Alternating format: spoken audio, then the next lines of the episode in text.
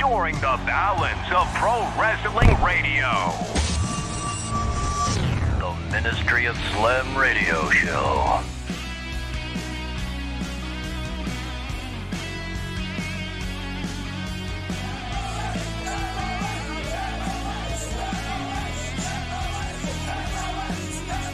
We are pre-recorded on the Information Super Highway Glorious podcast to you all. How you doing, Tez?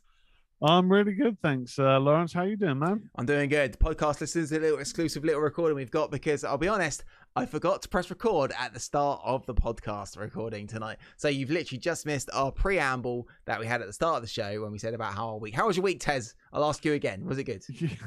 Yeah, my, my week was good. My week was good. Uh, we had a good show in the week uh, talking about Stephen King on Ministry of Horror, and uh, yeah, really productive. Basically, just doing housework today, man. Um, how about you? It was it was good, mate. We had a good good stream. Played a played a bit of Fall Guys last night with everyone in the community, which was really cool. And we had a good busy week. I've sort of had a chilled out week at home with Meryl, so but it's been good. And uh, so we thought podcast listeners, we thought we would uh, definitely record a little intro. We didn't want it to all sound a bit weird, but you've literally just missed about five minutes of the live MOS from Sunday. So uh, we're gonna go straight to the news where we uh, start talking about uh, Pac versus Shota Umino. That was for the bit of news from the main MOS. So thanks for checking out the podcast, guys. Positive vibes to you all, and I hope you have a glorious week. Uh, and cheers, Tez. Enjoy the show. We'll go on to our next piece Let's of news, which is uh, Pac set for first defense of the AEW All Atlantic Championship. Um, Pac will be making his first defense of the uh, the newly crowned title next Sunday, July 10th, against New Japan Pro Wrestling talent Shota Umino. The match is set for a Rev Pro event in Sheffield, England. Ooh. Uh, Pac became the inaugural champion after winning a four-way match, uh, which also included Miro, Malakai Black, and Clark Connors at the Forbidden Door pay-per-view on Sunday, June 26th. Right. So, um, now this is quite interesting because of the fact it's at Rev Pro. That's quite cool, and I guess I don't know. I, I think it's quite cool actually. Like, but wh- why is that not on Dynamite? Why is it already being defended for the first time? Surely the first time this brand new title should be defended on like AWTV. Is this not a sign that this belt wasn't needed and it's just going to be like a nothing belt? So I don't know. I mean, I kind of think that this could maybe be quite a cool, a cool thing to then use on future Dynamites to go. Pac is set for like his tenth defense after defending it in Sheffield, England, so and so Japan, all these Mm. other places, and then kind of cut to footage of that because I guess then that makes it more of a international title, like a touring title almost. Um, so I think actually that it's a title that I've really got very limited interest in because it, you know, kind of came out of nowhere and no one really wanted it. But yeah. I guess if they use like a touring title, it could be kind of interesting. Uh, this makes it super cool, says Berkeley's. That's in Rev Pro. Hmm. Maybe a true touring belt, says Berkeley's. Oh, is it though? Is it? I mean, I suppose that's quite cool as long as they use the footage uh, like a touring belt and it shows like highlights. But Dynamite is stacked full of full of content. How are they going to really cut away to Pac wrestling in a terribly lit independent show somewhere? I'd imagine- someone they don't know who it is. Or to Umino, of course, he was good on Forbidden Door. But do you know what I mean? I'd imagine it might be more for like packages, like um, like either hype packages or just kind of little cutaways. Um, but yeah, yeah, I guess I guess we'll have to kind of see. I mean, it's very early days, but if they can use it like a proper true touring title, it would be quite interesting and unique because we haven't really seen something like that in the big promotions. Um, yeah, I guess wait and see, really. And Baby O says it's uh, this touring belt will last less than two years, if not sooner. It looks cool. I like the look of the belt, apart from the weird flags on it. But again, I I, I feel like maybe it's not a needed thing. I don't know. I just feel like was it a bit of a waste of time? And uh, will Yeah. they use the footage because the program's stacked and they don't like putting pre-recorded stuff on Dynamite anyway. No, I mean, Christ, the amount, the, the limited time that they give um, Excalibur to talk about all the Yeah. matches coming up. You think are they going to add in any sort of downtime looking at looking at shows elsewhere? Yeah, especially when it's not lit. Like AEW looks smaller, etc. Hmm, They won't like that. Perception is reality, Tez. yeah. Well, yeah. I guess we'll see. I guess we'll see what they do with There's a it. reason why they don't show Dark on Dynamite. Well, yeah. No, it's in a TV that. studio. Do you know what I mean? They didn't really show it, did they? No, no. Well, I mean, I guess, I guess it's useful for um, the win loss records. You Yeah. know, because you get someone like Marina Shafir who has appeared what, a handful of times on, on Mhm. Dynamite Rampage and loses in all those instances, it seems. But at the bottom, it will say 79 wins, four losses. Yeah, yeah. Oh, that is quite good, I guess. Um, we've next up got some interesting news. Tessa Blanchard has been advertised for Hurricane Pro Wrestling in Texas. Um, they've announced it for their card on Saturday, July 16th. Uh, Blanchard last wrestled in September 2020 for Warrior Wow. Wrestling and was attached to WOW, Women of Wrestling. But it was reported by Fightful earlier this year that Blanchard was no longer figured into the group's plans. Uh, Blanchard had become one of the main stars for Impact Wrestling, which culminated with Blanchard winning the Impact Championship in January 2020 at the Hard to Kill pay per view. Different time, mate. Different time. Te- Tessa Blanchard. What did you think of Tessa Blanchard then? Oh man, that's uh in terms of presentation, in ring, like she was looking like she could be a, a new kind of big Oh yeah. potential breakout star, you know, competing for the men's title. Like this is when again still wasn't watching Impact, but it they you know, they were kind of making some waves because it's quite interesting. Yes. But then all the behind the scenes stuff came out, and the personality stuff kind of came out, and it's like, oh man, she's done herself no favors with you know everything that's been reported. If it's true, I mean, I don't know, but And it's a shame as well because, well, is, is it a shame? And it's it's not. a shame. It's a shame because of the wrestling side of things. Because she was like a, a great star that hadn't really appeared anywhere big, and she could have Mm. imagine her now in AEW or something like that could be huge. But um, you know what, everything she said and all the stuff, hmm, not great. But interesting, she's back. yeah, you kind of think that maybe. I mean, she's also got history. She's got the name, so she's got that legacy kind of name. Um, you know, maybe she could try and make amends or show that she's changed. I don't know because I, you know, I never really think unless someone's done something really, really Yeah, yeah. they should kind of be written off or cancelled. Um, you know, kind of give them a chance for redemption. But at the same point, this has been two years, and I don't, I don't know enough to say if she's actually tried to show Yeah. that she's not the same person. Agreed. Agreed. Maybe But, maybe yeah. we'll see her. Who knows? We'll see Who her knows? elsewhere. Or what was what was the company called? Hurricane. Uh, this was yeah, Hurricane Pro Wrestling, Hurricane Pro Wrestling. Hmm, I don't know where I that's don't know where that is. No idea. uh, Tex, uh, Texas. Uh, Texas, the right? Okay. Wow. okay. Yeah, well, yeah. Moving on. Uh, Corbin attacks Pat McAfee after WWE Money in the Bank and accepts the SummerSlam challenge.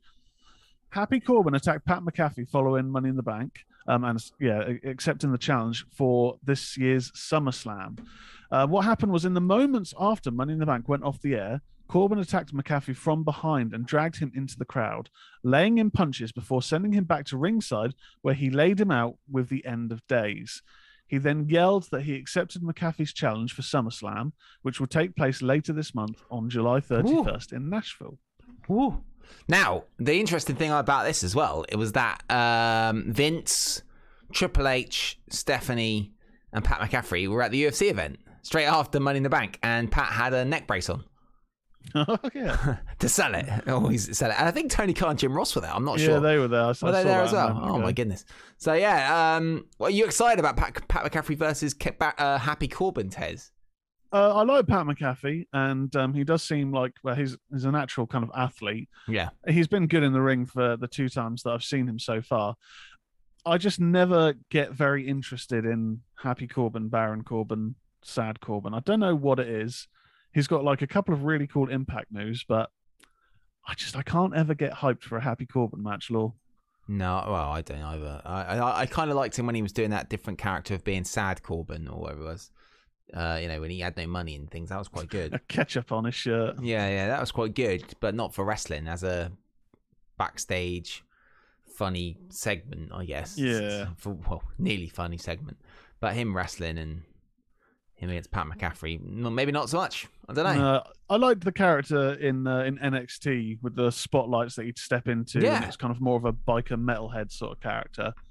Yeah. Um, but yeah, you, you got to evolve, and I guess that's not really mainstream. Probably wouldn't have fa- fa- featured on the main roster that well. No, and I think the thing is with him as well is that he's um I don't know. He's been around for ages, and he's a big dude, and he's never really got this huge push, has he? So, I mean, I suppose he beat Kurt Angle at WrestleMania, but if that's a big thing, I don't. I never liked him. I've never liked him. No. And they, I don't know why they didn't show this on the event. I suppose Theory winning was a bit of a downer, and then Happy Corbin. Those those fans must have gone home well pissed off. Theory winning, and Happy Corbin beats up Pat McCaffrey as well. Let's go watch UFC.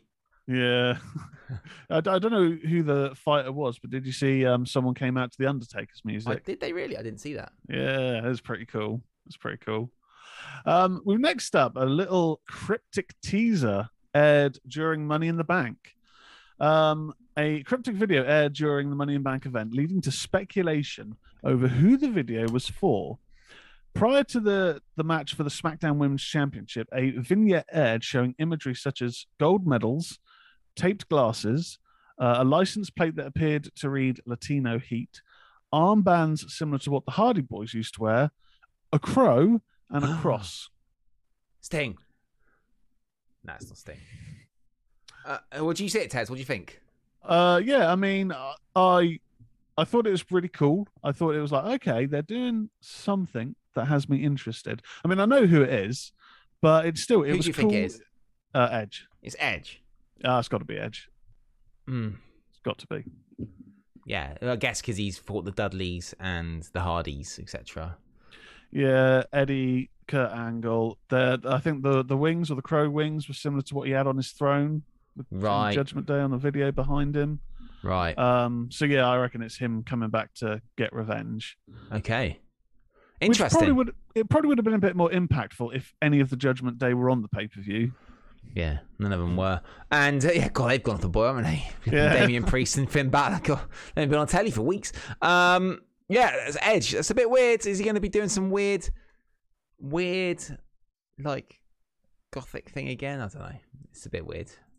And so, so also, I mean, let's be honest. Did he, did he have this this time with this video producer booked before he got beaten up by Judgment Day? and he thought, crap, I need to use this, so I might as well use my Judgment Day budget that I've already spent on making my own little promotional video. Because I mean, he only got beaten up two weeks ago, two three weeks ago. And, you know, Yeah. you, you know, you're in the film, you're in the film industry, Tez. That often with these sort of things, that it takes a good period of time. You have to you know book these things in weeks in advance. So I've got a theory that he had this booked in for a new Judgment Day promo. I was like, shit, um, what should I do? Oh crap, I must uh, I must quickly uh, use it and just film something for myself. Film some light bulbs. Film some Yeah. Dudley Boys glasses and the Eddie Guerrero number plate. Uh, you know, just just because I've got I've paid for it now, I might as well use it. He went through a shoebox of memorabilia and was like, Yeah, "Yeah, that's Dudley's. Uh, th- those are my wrist things from Halloween for the Hardy Boys. Yeah, yeah, I'll chuck that in. That'll Yeah. be fine." because otherwise it's wasting money. You know, you can't you can't be wasting va- valuable filming Time. schedules. time is money um and you know it's not just him on set there's going to be the director the dop grips um you know He would have other he would have lost the deposit at least, and you can't Mm. be doing that. Oh exactly i mean they'll be fine they'll have been paid up front so you know they they've got some insurance to cover it but he'd have Yeah. looked like a plum Yeah, he'd have right. been blacklisted in the He would industry he would have, and they wouldn't have been able to film any more Edge promos. yeah wwe productions would be like no no no edge you've you've, you've taken the piss my friend Why going to AEW? He going to be the new leader of the Dark Order from King, and Gruff's there. Hello, Gruff. And uh, Oh, dark order's got to be dead now isn't it really I don't know. Well, the next next story le- leads into it, mate. Oh, oh yes. Um, Alan Angels debuts at Impact Wrestling TV tapings.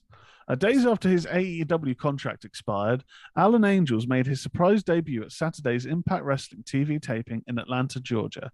Uh, Angels answered X Division champion Speedball Mike Bailey's open challenge, which he threw out at Friday's Against All Odds.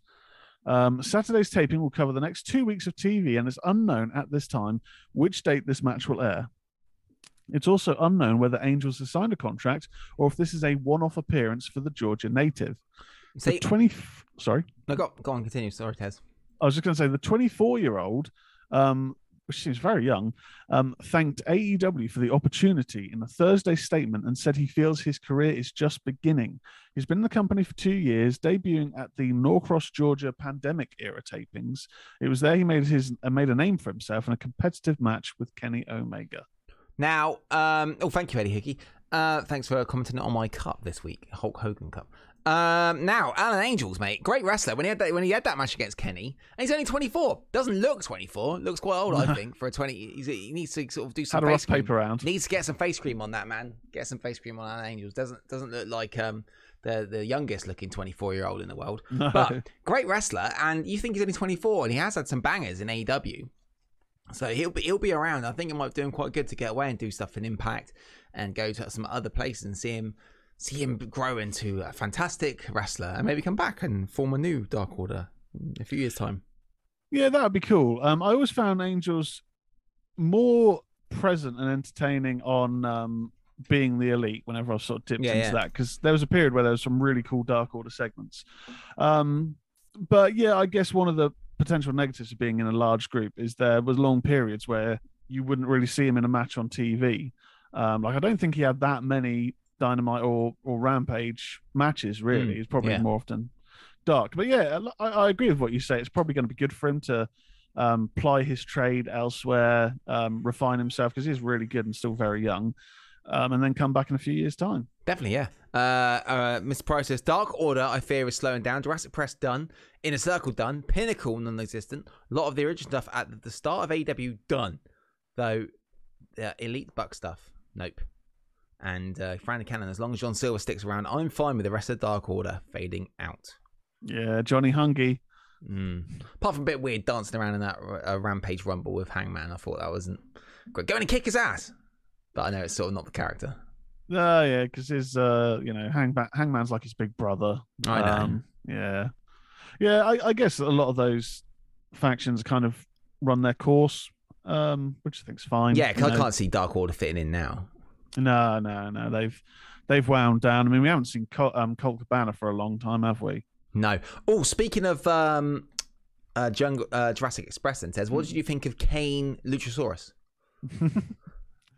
Uh, yeah, I liked it. I liked it. Um, it is strange how Luchasaurus in the past like six months or so is just uh, a human um, Dinosaur. dinosaur, whereas before he was like, "I'm a dinosaur, but I've actually got a PhD." Don't you know? he doesn't do that anymore, which I guess it makes sense. If you're going to be a dinosaur, then be a dinosaur. Uh, I liked it, and I, I if think you're going to be a, that is wrestling, not what I want. If you're going to be a dinosaur in wrestling, you might as well just be a dinosaur. That- that is Exactly. wrestling 101. yeah. Look at AEW. Um, yeah, like I liked Red it. Hulk. Red Hulk. I, I I thought it was good, and I really am enjoying Christian's promos because it's like every the, the, both promos have been the sort where you sort of think, "Oh, is he going too far?" Not really, no, because it's getting No, people yeah. pissed off, and that's what you Yeah. need. I so- your family died apart from your mum. Cool. Yeah, that was Brilliant. so good. Um, yeah, no, really good, really good. And uh, Lucha Kane, I liked it. I liked it. It's good. Did you enjoy it? I think it's great. Although, mm, I, I feel like his style maybe doesn't suit a Kane esque monster wrestler. He's a bit flippy and kicky, which isn't a monster sort of style of wrestler. Maybe Big Show can go in and help him and say, like, look, wrestle like a monster. That would be cool. Yeah, I guess if you're Not wrestling Big Show, just training. no, I guess if you're like it's it's kind of a cool spectacle to see someone big do those moves, but then if you're going to be a monster, monsters aren't doing flippy stuff. So Mm. Rein that back in and bring that back in a in a face roll, maybe. Yeah, definitely. Um, yeah. Yeah, I agree with that. Um, so a quick swig Tez is drinking water podcast listeners. hydration. Uh, next up, now everyone's favorite new wrestling company, Wes. Whoa. I've been in Next week, news. Tez. Is it next week? It's next week, supposedly. I doubt it. supposedly. Uh, now, in the news um, recently, Matt uh, Ray, I can't pronounce his surname, Ray Walt, Ray, Rewalt, Aiden English, the former Aiden English, has says has said that he has been completely ghosted by Wrestling Entertainment Society Series. series. That's the one. Uh, and he doubts that the show will even happen. Uh, Wes originally scheduled its debut event for June 4th and announced Raywald, Raywald, I can't, I'll just say Matt, um, announced Matt would be on commentary for the show. They later pushed the date back to July 9th, however, and Matt posted to social media to say that he had another booking that weekend. On Saturday, Matt said Wes offered to pay him up front in order to perform on the show, and he then cancelled his conflicting booking. Now, Matt is stating that he's received no communication or travel arrangements from Wes. Uh, so this comes from his Twitter. So at Wes Official TV has cost me time and now cost me income. I was asked to be on this show, but had a conflicting booking. I was told they really wanted me and would pay me up front. So as they were former colleagues, I took them at their word and passed on my other booking. And since I've been completely ghosted, zero communication. I have friends booked for the show, and luckily some of them have been paid already, but I doubt the show will happen. No travel, hotel, or any pertinent information has been shared with anyone I know. Um, Eddie Hickey says he's never heard of this. So, Oh. Eddie, this is uh, the reason why we're reporting on this, and is because it's a UK. This is this company wrestling entertainment series is so was supposedly be doing a show over here on June fourth, the Queen's Jubilee weekend, when the whole country was crazy busy with Queen stuff. Um, and then that got postponed to this coming next week, next weekend coming up. And it just seems like an absolute joke because they booked all these huge stars in an arena that holds 10,000 people with like two weeks promotion. Uh, and then there, there's no promotion for this. I think what's the um, Alistair Overeem's in the main event against Moose. Uh, is is uh, what's her name? Nia Jax is in it. Le, Le, Le- was it Latita Wafini? I can't remember her real name, but she's in it. So it's an absolute mess of a company. It just it just and they've still got it in this ten thousand capacity arena. It's definitely not happening. If it was closer, I would definitely try and go, but it's not happening. It can't. It No. can't happen. Does not seem like. it Oh my God. Uh, good. Sorry. Uh, goodness me. Um, Mr. Priceless. What would Patrick Stewart think of Wes? Shut up, Wesley. Done. Well done, well done, Mr. Priceless. That's one of the best ones. And um, yeah, what's it? It's a shame it's not closer test. Imagine if it was in Southampton. We totally give it a go and go. Oh yeah, at the Ageas Bowl. It's at, it's on fight. It's supposed to be on fight. So, um, but I did see that they got what's the guy? What's Tom Phillips? Is it the ex Tom Phillips was supposed? Who's the other Impact Wrestling Oh, uh, Hannifan. Was it yes, he was supposed to be commentating on it as well. Oh wow. Where does all this money come from? Yeah, who's funding this? It's definitely to to uh, get some other stuff underneath the radar. I think. Yeah, I was thinking this is like a bit of money thing. laundering there going on. I think for this wrestling event. We don't have all this profit because we've had to spend so much on this wrestling company. Oh yeah, all the lighting Yeah. rig and giving away tickets just to make the event look good on TV. Let's launder some money booking a wrestling event. You, you can only book 50 tickets at a time. I'm sorry, you can only get 50 at a time. Uh, oh, Francis Reyes feels like five star wrestling all over again. And Yeah, Berkeley d- says, "Oh, watch along, do a live watch along." So I can't, Berkeley. I'm doing that, that Bon Jovi. I could actually, because actually we finish at nine o'clock. I'll be home in five minutes. I'll give you back and watch Wes dressed as John Bon Jovi. Be ridiculous. Wes. um, there we go. So there we go. West. So you. So we'll see if it happens next Saturday. If it does, you wait. We'll be hot off the press with a full review. We'll be off the press. Special late night edition of the Get, yeah, straight after Wes is finished, Tez and me will be live on this YouTube channel, ready to review Wes. not. Oh, I need a not button. We need a not, yeah. We need not. Should we have a quick blast through the against all odds results, Tez? Uh, neither of us have seen it, but I know some of you guys want to know. So the Impact had their against all odds pay for you this Friday. What were the results, Tez? Go. So the results at uh, Phil Collins uh, pay per view against all odds: Machine Gun, Motor City Machine Guns, Alex Shelley, and Chris Sabin defeated the Bullet Club, Chris Bey and Ace Austin. Uh, Chelsea Green and Deonna Purrazzo defeated Mia Yim and Mickie James. Impact X Division champion Speedball Mike Bailey defeated Trey Miguel to retain. Uh, Impact Knockouts Tag Team champions Taya Valkyrie and Rosemary defeated Gisele Shaw and Tenille Dashwood with Madison Rayne to retain. The Impact Tag Team Champions, the Good Brothers, um, America's Most Wanted, and Heath defeated Honor No More, Matt Taven, Kenny King, Mike Bennett, Eddie Edwards, and PCO with Maria Kanellis. Moose defeated Sami Callihan in a Clockwork Orange House of Fun match. Uh, Impact Knockouts champion Jordynne Grace defeated Tasha Steelz with Savannah Evans to retain. And finally, Impact World Champion Josh Alexander defeated Joe Doering with Cody Deaner to retain. Wow. Um, seems like that was quite a good pay per view. Stacked, yeah, stacked, stacked card. Impact. I mean, I, I, I didn't see it advertised very much, to be fair, though. And that was on Fight, but Uh, yeah, I had no no idea about it to be honest. not not not really. Um, but no, it's. I thought we'd uh, keep up to date with the results, Tez. Yeah, Uh, yeah. So yeah, what was this? What was the thirty? So is the Rick the Ric Flair event is on the same weekend as SummerSlam in the same place, isn't it? Oh God, is it? Nashville, yeah, must be. Yeah, it's on the sa- yeah, Oh, not wow. the same night, surely not. Um, oh. the Nissan Mhm. Stadium. Wonder if I can get in for free because I've got a thirty-year-old Nissan car.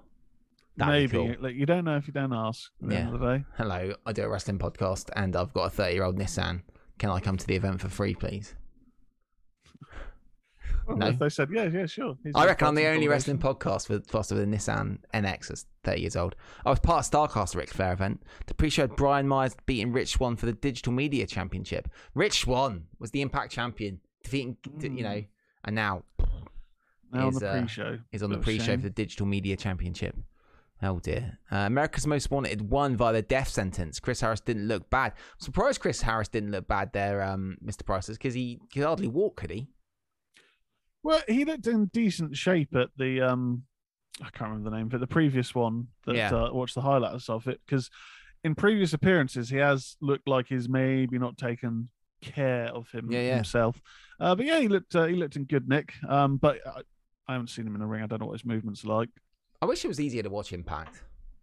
I've, I've said it when we talked about the pre uh, the pay per view a few weeks back. If it was available Mm. Easily enough for me to to watch it, kind of like you know um, Dynamite, then I would be interested in you know kind of starting to watch it again. But Because it's not not on fight, is it? way. You have to pay for a YouTube sub- subscription thing, don't you? For it, I think. oh, they've got their own network, haven't they? Is Have it they? through that? Oh yeah, forgot. Yeah. Mm. The- yeah.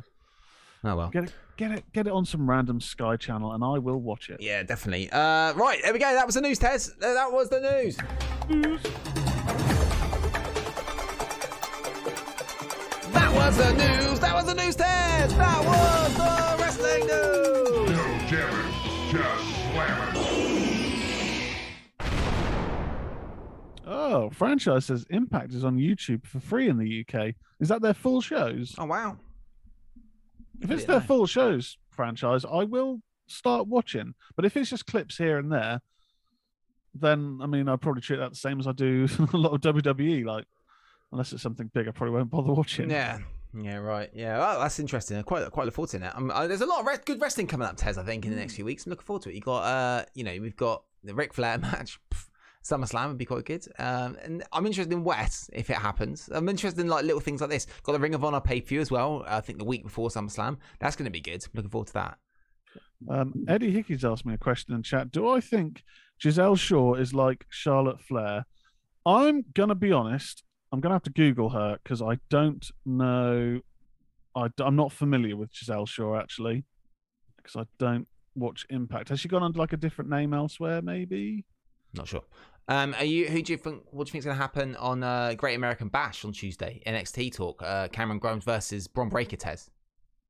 Um, I think Brock Breaker will take it, but I think it's going to be a good match because I mean Cameron Grimes is very entertaining, and Brock Bron Breakker, I mean, he is a he's a ready-made star basically, isn't he? Yes. He's just kind of taking it to it so easily. Berkeley Um, says it's 99p a month. I'll be able to watch all the Impact. So is that like including like the latest, you know, weekly episodes? Because that's not bad. I mean, you can't really grumble at less than a pound a month. You can't grumble at that. You can't grumble at that at all, Tez. Definitely not. Um, so while Tez is looking up Gisele Shaw, is it time to call Meryl for Meryl Mania? It is, yes, and I, I don't. I've never seen. I've never seen Gisele Shaw, unfortunately. Okay, Uh, can't- can't. Meryl! Here comes Meryl Tez. So if any of you haven't seen the show before, Meryl, my partner, looks at wrestlers and tells us what she thinks they look like. It's a it's a very unique thing on this wrestling show. Uh, for instance, um, Kenny Omega looks like pasta. So here we go. What will Meryl think of this next person look like? Hello, Meryl. How you doing? Hello, good thanks. Did You're you good, enjoy watching Money in the Bank this morning during breakfast? yeah, I did. Yeah, it was okay actually. Yeah, yeah. I, I like seeing how pretty they are. Yeah, Meryl always asks me when we watched when you see the WWE uh, female wrestlers, she "Oh, what outfit would you wear?" Which seems like that's the definite wrestling sort of. Uh, well, uh, Tez, out of the women's Money in the Bank, what outfit would you wear? Um. uh, yeah. Uh, so out the women's money in the bank. yeah, women's say. one. It was the, only the Um, women's one, not the men's one. Oh yeah, no, you're- I'm not going to wear pants, of course. Um, uh, Shotzi, I like. I Shotzi. like I would probably go for yeah. uh, uh, uh, Lacey Evans, I think it was. That's what I'd wear the pink sort of camo trousers and the Oh, tight. that was so busy. I, Yeah. I'd go for what Alexa uh, Bliss was. Oh wearing. right, okay. Let us know in the chat what you'd wear as well, guys, if uh, we were interested to know. So Meryl, here we go. This next person is a very famous wrestler who's been around for over 25 years, and he's uh, deletes people a lot. It's Matt Hardy, Oh, right, yeah. What do you think Matt Hardy looks like? Listen, this sounds weird, but I think he looks like an electric scooter. Explain. I don't know. It's it's like the shape of his face and um, like his colorings. You know, with his complexion and hair. Wait, question. Electric scooters don't have hair, so how, how does Matt Hardy's hair make it look like uh, electric scooter? Please Well, explain. Well, just because it's you know you see a lot of uh, black electric scooters and his hair looks quite black. Uh, of course, it makes perfect sense That now. I don't know why I questioned it. I know, stupid.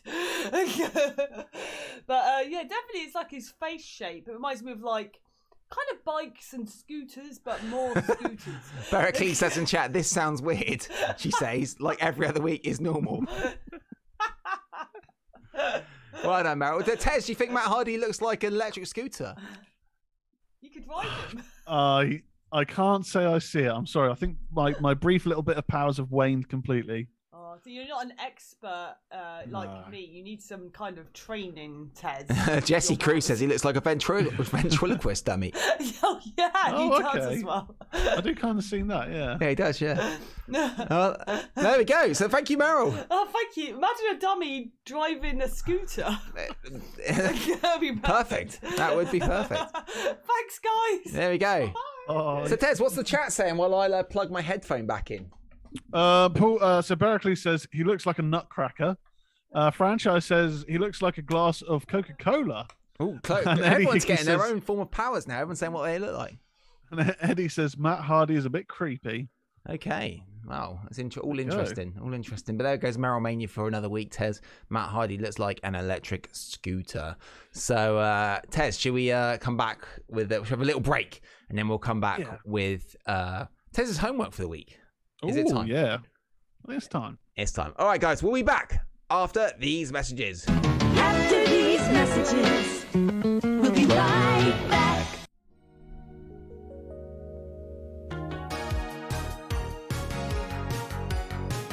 Coming up this week on the MOS Network. First of all, thank you very much for checking out this video. If you are watching live on YouTube, please remember to like and subscribe. It will help us out a great, great deal. And thank you very much for being with us here live this Sunday night. On Monday morning, the podcast of Ministry of Slam goes live across all the podcast networks Apple, Spotify, Amazon, wherever you can download a podcast, you can listen to the Ministry of Slam. And thank you to all you podcast listeners for checking out the podcast. You are the foundation of the MOS network. On Monday night, Tez will be live on the YouTube channel at 7 pm UK playing horror game The Quarry. We will find out will David Arquette win the WCW World Heavyweight Championship in a horror game on the PlayStation?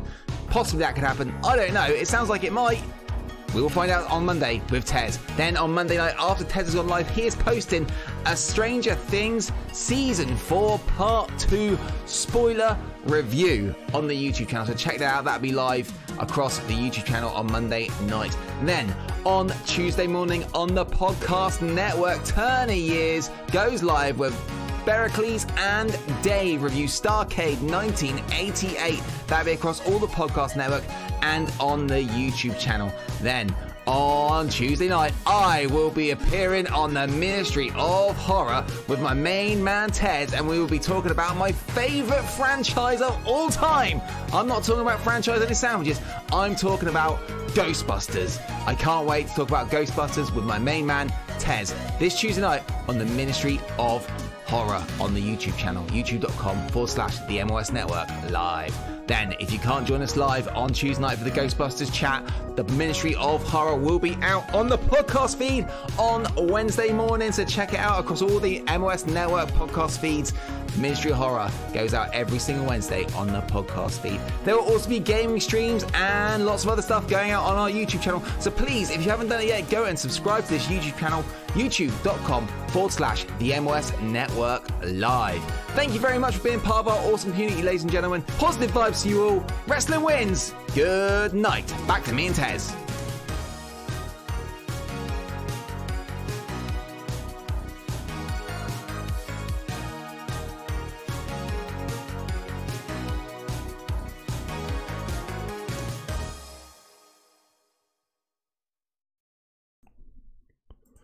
We are. Oh, we are back, Tez.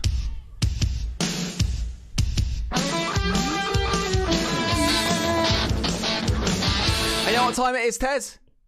Oh, is it homework time? It's time for your homework. Let's go.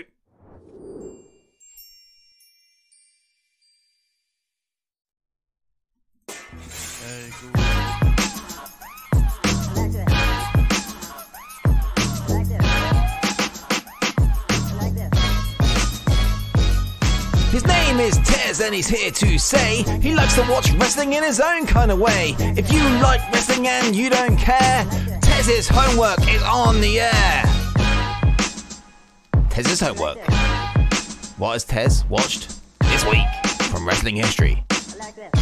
We are back with your homework, Tez. We're back. We're back. So, Tez, if anyone doesn't know, Tez has sort of been on the show probably for nearly two months. I think it is now six, seven weeks every single week. And we found out recently that Tez only really started watching it wrestling in 1999. So, we have set up a new segment in the show called Tez's Homework, where we pick him a match from wrestling's history and he goes and watches it. And because of Blood and Guts this week, we decided Tez should go and watch an old War Games match. So, he watched War Games from Wrestle War 1991. What did you think of it, Tez? So, do you remember last week um, when I kind of I inquired as to is this going to be like the recent, you know, war games and blood and guts, where it's a lot of kind of uh, Yeah. high flying, or is it going to be like the older wrestling, the bits and pieces that I've seen that comes to be a bit, you know, quite slowed down? And um, you said, oh, it's, it's more of the slowed down kind of style. So I had low uh, expectations. Yeah. I really enjoyed it. I really it's good, enjoyed isn't it? It is good.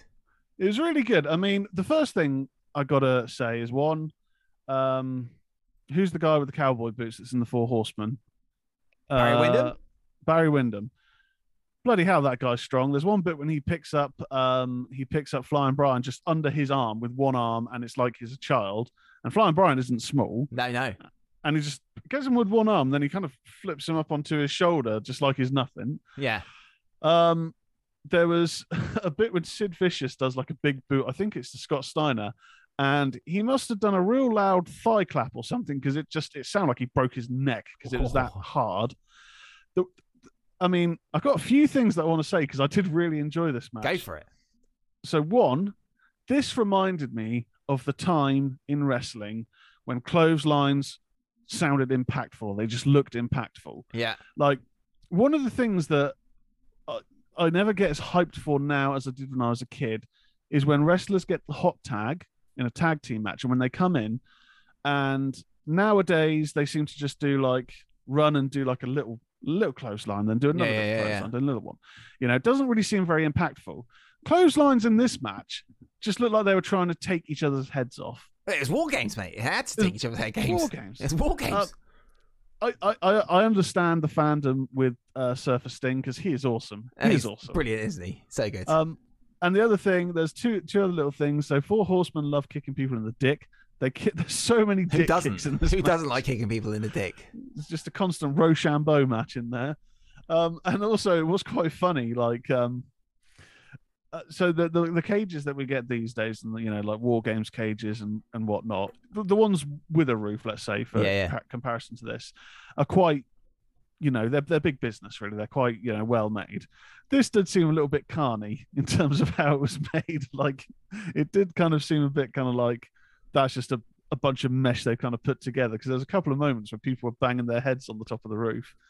Um, there's the moment when uh, Sid does the power bomb, the first yes, of the, the two power first one, bombs. and then doesn't get Brian over and Ooh. it drops him right on his head. Ooh, It's just like, horrible. have we just seen a man die? yeah, yeah, yeah, yeah. Um, yeah, I really enjoyed it. Like, I, I, um, I, d- I wasn't expecting to enjoy it as much. That was really cool. It's a good really match. It's this. This is a great uh, wrestle. Tell and it's brutal as well. Lots of blood as well. Like when they get their head, Yeah. you don't see this very often, and it didn't see much of it in Blood and Guts this week. Where they get the wrestlers' heads and grind them into the cage. Oh, it's brutal. And Jim Ross is selling it amazing. And um, Jesse Ventura as well. Such a great color commentator. I thought he was brilliant as a com- color commentator. Jesse Jesse the Body Ventura. Yeah, that was really, really, good. And the, the star power in this match is unbelievable. This is a great, great War Games match. I think Tez it's uh, it's Yeah. good, and I, I really, I really enjoyed it too. I remember we watched this last year as well um, for MOS, but I think this match is is fantastic. The ending's a little bit weird because uh, like Sid does the one power bomb on Brian Pillman, doesn't get him up, and sort of drops him on his shoulder, then tries to do it again. I think Brian Pillman is actually knocked out, concussed, and then um, was it El Gigante comes down Yeah. and uh, rips the door off. And then um, sort of just waves off the match, and they kept take him away like a little baby. Car- carries him like he's uh, like he's his wife or something. Yeah, yeah. Yeah, yeah. The ending was a little bit of a damp squib, um, but yeah, I mean, commentary was awesome. Like Jim Ross and and just crazy seeing like, like Jim Ross and Tony Schiavone there, like considering they're now you know broadcast partners again.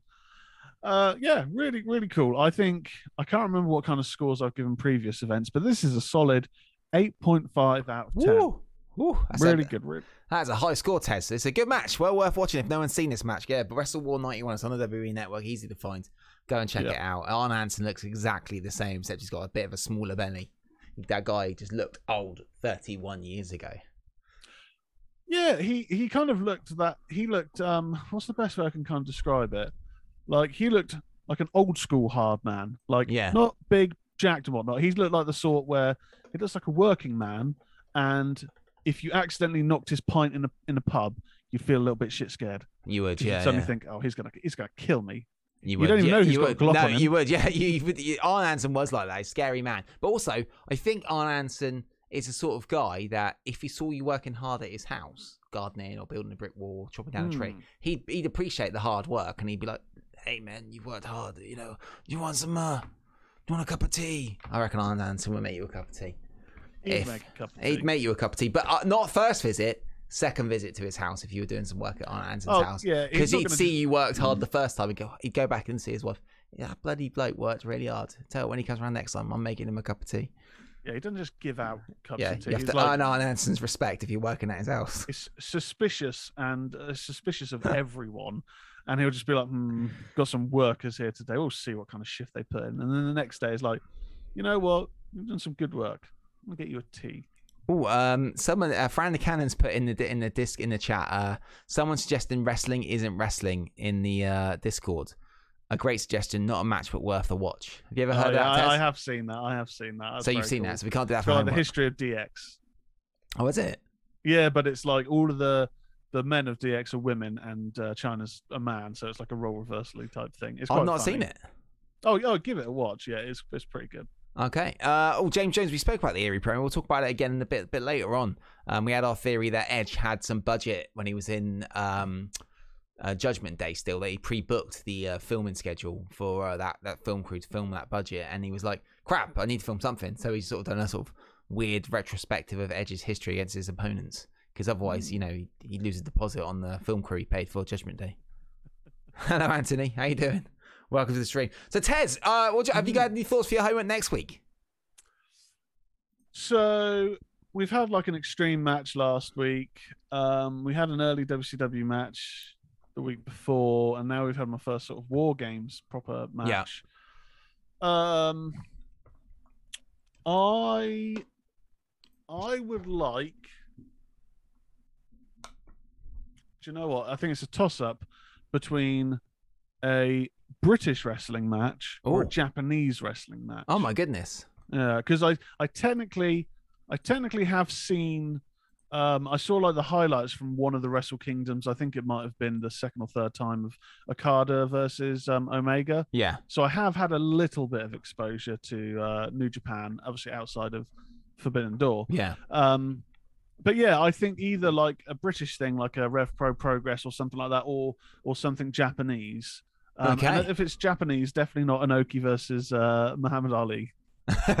yes. Oh, well, I can't help you with that actually. So maybe the chat room can come up. Uh, can come up with some ideas for that while we're live test, and we'll come. We'll update everyone before the end of the show of Yeah. what, what we could go for. Because uh, what do you reckon? You, if you, I reckon pick one, Japanese or British. What do you reckon? Yeah, it seems like Japanese is your is the path you want to go. Um, I don't know. I mean, I'm open to both. I guess if uh, gun to my head, um, I had to pick one, I would probably actually say maybe British, just because I haven't seen any. The closest I've come to any British wrestling okay. was there was a an ICW show at um at the O2 in Boscombe, and I Oh, got in for five pounds. Um, and yeah, it was um whatever their pay per views are called, but it was like Adrian's Revenge. Five And it was pounds? sad. Yeah, oh yeah, that was like through like Wave 105's website. They had like discount tickets. Wave 105. Cool. Um, yeah, it was really cool, but it was a shame because I think they were taping it, but there was only literally one, maybe two rows of us around the ring. Oh no. Um, but one wrestler almost got thrown into me because I was at the barricade, barricade, but he stopped, and then someone else came by. And also, Drew McIntyre was there when he was off WWE, and he is bloody huge. Uh, Ba- Baby Ice has just come into the chat. Says stop giving the student his pick. It's homework, not not pick your work. That makes a good point, actually. You know, makes a good point. Um, okay, well, I've said what I would think British uh, or Japa- Japanese, but if anyone says something really interesting, I'll go for it. But I, I want to expand my horizons. I've seen old WCW now. I've, you know, I've caught the odd older WWE match. I want to kind of look outside of those two. Okay, Mr. Prices has come on with come up from Progress. Walter versus Timothy Thatcher. That sounds interesting. But, and Baby Ice has said we still need you to watch Savage versus Warrior, the only homework you didn't do, Tez, from WrestleMania Seven. Look, I mean, I'm doing more homework now than I did when I was at school. So. Uh, ask Concentration machine.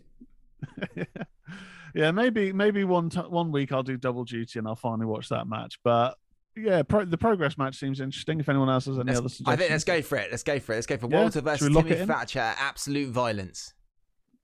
Let's do it. Done. It's done. Homework It's has done. been selected. We've got Locked it locked in. locked in. Done. Hopefully.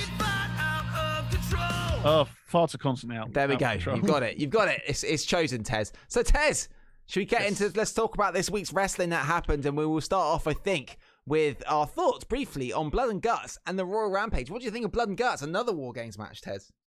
Uh, yeah, it was really good. It was really good. It was um unfortunate hear uh, Santana Yes. got injured pretty much straight Just from a normal wrestling move. Yeah, that that was unfortunate. Um, I heard some news that potentially he may be on his way out. Oh really? Um, apparently, according to the dirt sheet, Santana and Ortiz aren't don't really actually hang out or, or talk much. Um, I don't know if you noticed in the pre the pre match promo, Ruby Riott was talking about uh, people having Eddie's back, and she mentioned Mox. Um, she mentioned um, Ortiz. She mentioned someone else, but she didn't mention Santana, which just seemed a little All right. a little odd. Um, really good. I, th- I thought it was it was excellent. The only thing with um, I don't. The only thing for me, and it's a little minor thing, not with the match itself. I don't. I just I can't see me ever liking um, Claudio Castagnoli's music. I don't know why, but it's just Mm. too jolly for me. He's supposed to be some sort of badass, muscly, hard man, and he's got this like Yeah. what is it? It's literally it's not the can can, is it? It's Uh, is it eighteen twelve overture? Is How does it go? Oh yeah, on guitars, rubbish. Yeah. Um, but I mean, the match itself was great.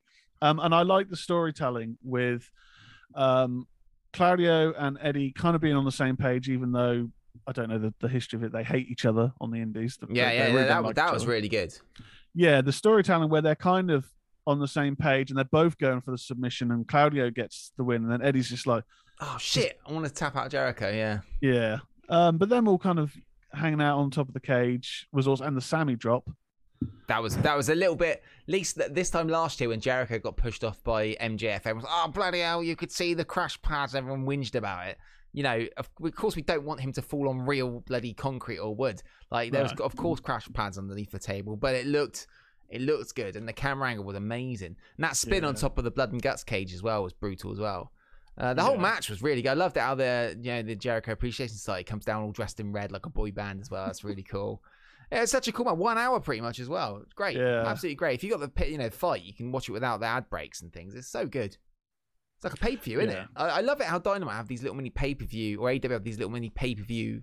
T- like dynamites and rampages. They also announced Grand Slam, didn't they? Forbidden Door, we forgot to mention. Uh, again, going to um, what's it called? Queens? Is it? Yeah, Queens in New York again. I think was- so. Yeah. Last yeah. year was one of the best dynamites of the year. Uh, that was brilliant. Kenny Omega versus Bryan, FTR versus Sting and Darby. There was loads of great matches on that. So I'm looking forward to that again this year to watch that. Yeah, gonna be awesome. Gonna be awesome. Um, I mean, yeah, Blood and Guts was great. So inventive as well. Like some of the the. I mean, God, there was, there was a lot of blood in the There match. was a lot of blood. Um, what were some of the things that Mox like he was attacking? Uh, was it Matt Menard with skewers? It's skewers. So I saw that when we were doing the Twitch Sports Accelerator, and I, I had to sort of um, get all the hours in. I watched a lot of death match wrestling, and those skewer things are gross. That wasn't the grossest skewer thing I've ever seen, but it was pretty gross. It, it wasn't as gross as I've seen on some as uh, on death match stuff, but it was, was Hmm. pretty in the glass. Glass, stupid. The only thing is, I know Santana got injured, but surely if he's injured in the whole suspension of disbelief, you have to just forget he's injured. Go, go, make him tap out straight away. He's get, get him quick. he's lying on the side of the ring, but they don't get him. You think like, oh, he's, he's not in the match anymore. Let's take him out. Take him out of commission. Um, yeah, really good. And um, Royal Rampage as well. I love that. The two ring Royal Rumble.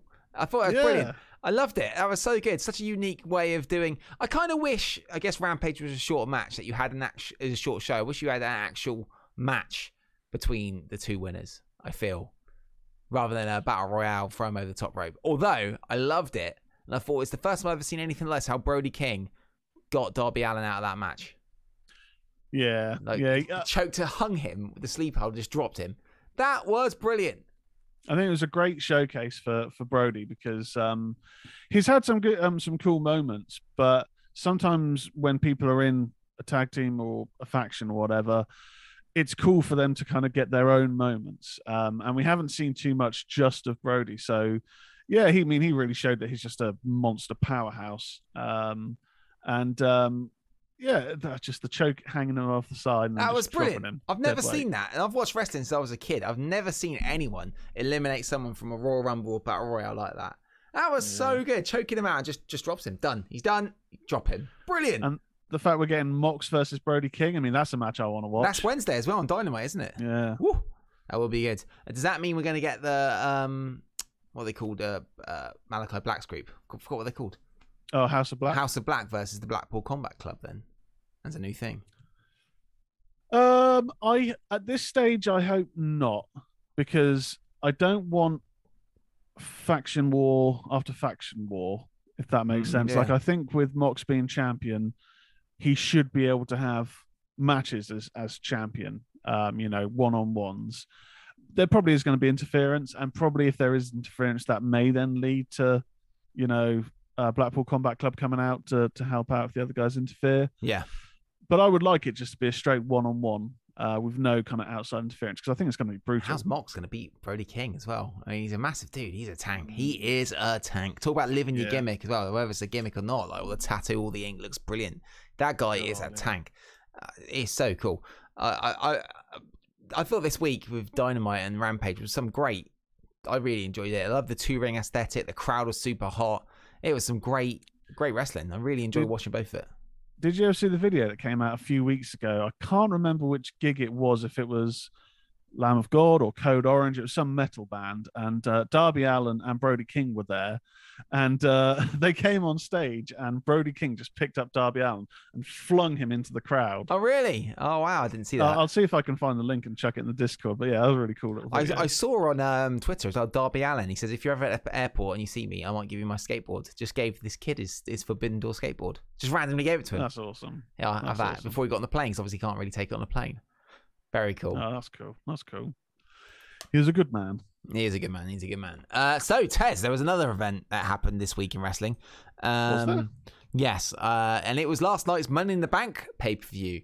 Uh, how how did you feel about it? Let's we go through the matches. Let's go through the matches. Um, Firstly, from too much shit on this pay per view. So many adverts. Just before we get to the matches, my god, adverts after adverts after promos after adverts with shit music. You, the match didn't start. The match didn't start for like 15 minutes. You know, like a Forbidden Doors, like bang match, little interview, bang another match, little bang. It's like pretty much straight after. The amount of adverts and little, oh, I'm Drew McIntyre and I come from here and I was the chosen one. And then one about Kevin Owens wasn't even on the card. It yeah, was that such was weird. That was WWE used to have awesome promos before the matches. Oh, this is the reason I watched this, and it was like badass, like hype videos with a voiceover man or something like. It's the it's the worst. That's the worst thing about WWE pay. I can't stand it. There's like there's probably about an hour of shit on there that you don't even need to watch. It's terrible. Those promos work great if it's a grudge match. If it's two people Yeah. you want to see either someone getting to the top of the tum- summit or people that hate each other. Um, yeah, the Kevin Owens one because he's not in the match as well ma- didn't make It a wa- lot of sense. Dude, it was awful. They're, they're so terrible. They played. There's the bit with Alexa. I mean, it's so fun. Alexa, she's talking to Lily, and she, oh, you bought me some presents. How did you pay for it?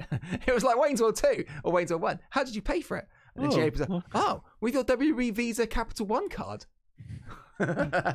What's that one where it goes like, is it the Diet Coke or something? In Yeah, yes, and it's a like, choice oh, of so new refreshing. generation. Yeah. I have a headache. Here, try this. Yeah, different. Little yellow. It was just like that. It's terrible. Um, what's that woman thinking? She must be about thirty years old. She's talking to a dolly about yeah. As, soo- credit as soon as as soon as Lily appeared or the doll uh, appeared, I was just like, oh god, I was kind of enjoying this show, and then that just reminds me again why I was like, I can't. and the music is all the same. It's like yeah, and the de- determination and the, oh, it's awful. These terrible. Oh, just Whoever the worst thing about the WWE is pay per views. so in. shit. Sorry to be negative. I hate saying the negativeness so much, but my goodness, I can't stand that sort of stuff on the WWE pay per views. It's really bad. Uh, Bonkers LFC Bron Breakker versus Roman NXT champ. Roman to champ at Survivor Series if Reigns still undefeated champ. Okay, thank you, Bonkers LFC. Welcome to the stream. Yeah, I'd, I'd like to see. I, I would like to see that, but they just don't seem to. They don't reference NXT like it's another brand anymore. Yeah. It very much is developmental, really now, isn't it? Yeah. But that would be cool. I mean, Bron Breakker, I think, is just money. Oh, I tell you Um, what, we haven't spoke about. We didn't speak about it last night. Actually, we should. We did mention it in the news. Logan Paul signing before we get to the actual event. What do we think about that? Quick. Yeah. So, um, so I think we kind of br- we briefly maybe chatted on the the Fall Guys stream, which if you guys haven't watched it, Fall Guys is a great game. We played some last night. and It's on the uh, VOD on the network. Yeah, and we're gonna Um, try and make it so everyone can come and join us because you can actually get a load of people. It's, it's cross-platform. Anyone can play Fall Guys, and we have a load of us playing together, which would be really cool. So if you anyone wants to come and play Fall Guys with us, uh, you know, we'll, we'll put it in Discord. Come join the Discord, and we can let everyone know. It was really, really good fun. Yeah, really is really crap at it as well. It just as you say that he's written, "I'm amazing." um, yeah, Logan Paul. So for me, I I don't like the Paul brothers. Um, I think the the other one, um, I can't remember his name. The other Paul, Jake. Jake. He's insufferable. Um, and they really have highlighted how I'm pretty much certain now that their version of boxing is is fixed. Yeah. It just yeah, it's it's a joke. Logan seems to be the slightly less shitty of the of the brothers, even though he had that whole uh, Japanese forest thing a few years ago, which is Yeah. really poor poor thought. yeah, yeah. But he did great at WrestleMania. Like he he's did. shown that he he looked. Yeah. he's got natural athleticism. I think he wrestled in college or he has a like a collegiate or high school background. Um, so yeah, and it, it, seems like he has the interest in it. You know, I, I don't know what kind of schedule he's going to have, but him versus the Miz, that's a match I wouldn't mind seeing. I'm mm-hmm. interested in the story there. Do you think he's going to be a babyface or a heel? I think he wants to be a babyface, but it's strange because he will bring a lot of eyes to the product. Like he's, I mean, God knows how many millions he's Yeah, you know, he's got in social media, but the wrestling crowd do do naturally boo him because I guess he has that cockiness and dislikability. It's weird. Yeah. He he'll bring the eyes, but people don't like him. So, hmm, I think he will want to be a babyface. It's just going to be can they get the crowd behind him? Agreed. Agreed. Uh, after the miss, he's getting booed from Baby Ice. Yeah, I, I think yeah, I, th- and I felt was so thoroughly impressed with him when he wrestled at WrestleMania. I thought he was brilliant. So I'm interested to see what he does. I mean, if he's got natural charisma and he's good, h- half decent in the ring, that's what you want. And they'll push him to the moon because he's a huge star. Maybe it'd be good. I, I'm out of touch with him. He's just a random guy coming in. I don't know what he's done. So to me, I'm not that fussed. If he's a good, Yeah. good star and stuff, we'll see how it goes. Will he ever be WWE champion? Beat Roman Reigns? Imagine Oh, that. Imagine Probably not being. Roman Reigns, but I, I wouldn't put it past them putting the title on him. Just it wouldn't surprise me. It wouldn't surprise Uh, me. Mr. Price says Logan is a natural heel. He has a lot of upside. Look, look, age 27, got passion, mic skills, no need to ask. Needs to earn his stripes to be a fan favorite. I think the smart thing to do. I mean, yeah, they're putting him straight into this feud with the Miz, and Miz is obviously a heel. I think the smart thing to do would be get that over and done with, and then have him as heel to then have the turn because the fans already have that dislike him and boo him. So feed into that, but then win him over with his performances and kind of have the natural turn or have Maybe. I don't know. I, I just I think trying if they try and push him down our throats as the awesome baby face, it's just never going to work, and he's going to get the booze. But I'm interested to see what he does. I no, I'm interested too. I think it's gonna be good. I think it's gonna be good. I'm interested. I'm interested to see what he does. It's a new person on the show. It might be interested. Logan be mid card on the roster from Bonkers LFC. Okay, that's interesting. And what did Swindon Dan say? Maybe Logan money's to do with Sasha being gone. Maybe. What? So freed up money. They got loads of money. Swindon Dan. I don't think has to do with it. Yeah, They got tons of money, mate. They got a lot of cheddar. I uh, hope what- Swindon is good. Eddie Hickey. What about if Jake Paul comes to WWE? No, no, no. No, no. Well, should we get to Money in the Bank then, Tez? Let's let's get to Money in the Bank. So, starting off the show, uh, I think we can probably agree from the preview show we've both we both were very dismissive of who actually won. I was very surprised. We were shocked. Yeah, it was the uh, we started off the match the the event with the women's Money in the Bank ladder match, um, where Liv Morgan defeated Lacey Evans, Alexa Bliss, Raquel Rodriguez, Asuka, Shotzi, who had a real dangerous moment. In the Yeah, ran up the ladder and missed it. yeah the, the the lightest DDT on a ladder, Yeah. and then when she dropped Be- uh, Alexa on that Yeah. falling ladder, that just Yeah, yeah. dodgy. and of course Becky Lynch. There's one bit in this match with Raquel Rodriguez where they put her in the corner and they put a ladder on her, and she just had to sit there bent over for like three minutes when all the ladies are getting ready for something. It's like she could just lie down and get out. And that, that bit looks shit. There's, there's the only problem with these sort of matches. Sometimes there's these very very set up spots that don't flow, and it's just lie down, lie down. Question, and this is one for the chat room as well. Question: Do you think the Fed pipe in crowd noise? Yes. I really think they do because I'll be honest. When we do the MOS Arena, I I I've got crowd noise sounds that I can put in easily, and it's just when a move happens, and I've got them all set up on a preset thing that I put, can put crowd noise into the MOS Fire Pro Arena. Uh, so it would be very very interesting for the Fed to put in crowd noise. I 100% they put in crowd noise into these. Francis says no, not at all. Um, now, but I think they 100% do. I 100% they do. So, so um, part of the reason I kind of stopped regularly watching because I did used to pay for Sky Sports, then BT Sport, um, you know, for for WWE, and also to watch my awful football team. Um, and so when they brought back the crowds after the whole pandemic era, the first like couple of months, part of the thing that there was the whole Lily uh, doll stuff, which I thought Yeah. was absolute bullshit. But I just kept noticing how obvious it seemed to be that crowd noise was being piped in, and it's like I, c- I couldn't really be dealing with that. And they they had a little thing um, about a month back or so where they were accused of using old um, crowd reaction shots from previous shows. Oh, really? Wow. That yeah, there was something where it cut away to someone in the crowd. I don't know if it was Brock Lesnar guy who always wears the same T-shirt from that one Right. event.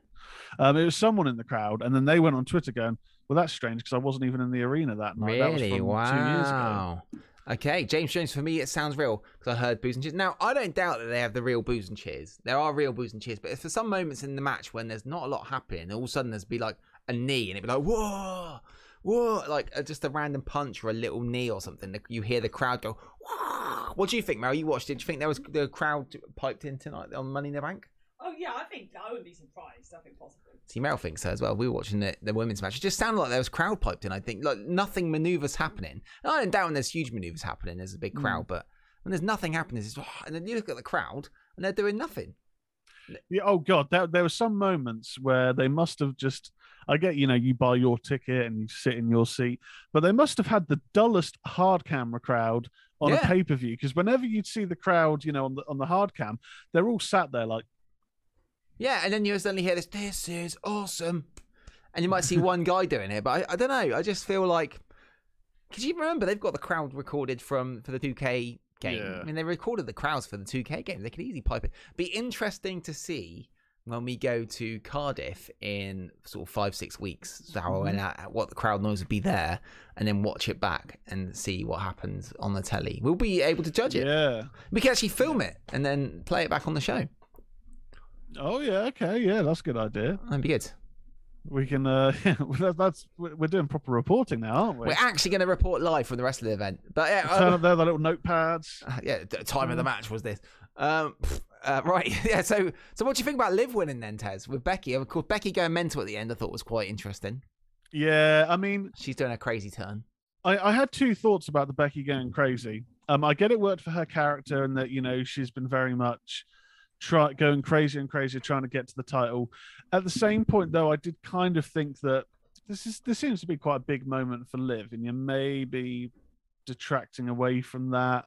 I, I think that was I don't know. I mean, obviously that's part of what what the storyline is, but I kind of thought let her have her moment. Yes. Um, oh yeah, obviously I've got to shout out Bericles because he said um, he reckons Liv might win it, or she's in a good chance uh, on last night's call in, and we were both like, no, because I just I, for me, I thought she's been this babyface underdog for so long. I just don't think they'll ever do anything with her. How wrong I was.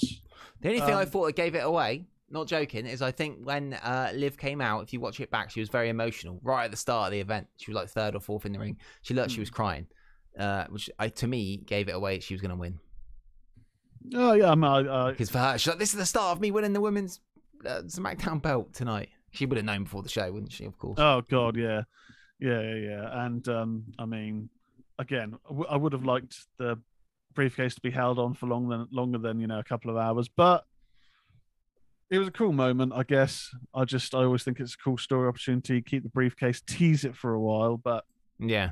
got the moment. Yeah, it was a good match. I think it was generally a good match. I mean, other than bless her, I like Shotzi, but she does sometimes pull some really quite dangerous looking maneuvers, and you think you're going to hurt someone sooner Te- or later. The bit I liked with uh, was with Asuka and Raquel Rodriguez outside the ring, and that a little bit of space with the with the two lads Mm. between two lads and just doing like this, these moves together just in front of the announce table. That was really that was a really cool sequence. I thought. Yeah, that was cool. And then like Becky jumping, uh, jumping off the ladder and all that. That looked like that hurt. She kind of skimmed the the uh, the ladder with Asuka on, and that would have been pretty ouch. Uh, Kaiwan Webster, I th- I like Becky who was number one. Crazy Becky for some people, but not for me. Okay, Yeah, fair enough. just Eddie Hickey. I I think. I, I think I did shock everyone that Liv cashed in on Ronda instead of Bianca. And Miss Price says, Liv Morgan, talk about a feel good moment. Eight years, all the good. Bad pushes with potentially with potential with no resolution. Riott Squad, the rest finally live as champ and beat Ronda too. Yeah. So of course a feel good moment. That's what I mean. I think when she came out, you could tell that she was like, tonight's gonna be amazing for me. She was crying. Watch it back. She starts crying right at her entrance before the Money in the Bank match. I guess looking back now, then that might kind of have um, uh, signaled it a bit. But at the same point, I still probably would have just looked at that and been like, "It's not gonna be Liv, is it? It's Now, not gonna be her." Are She's we going to get a uh, Nikki Cross situation where she has it for a month and just loses to Ronda Rousey at SummerSlam? Because there's no way Liv is beating Ronda clean. Um, it's it seems to be very rare when an underdog overcomes the odds that they then establish themselves as Yeah.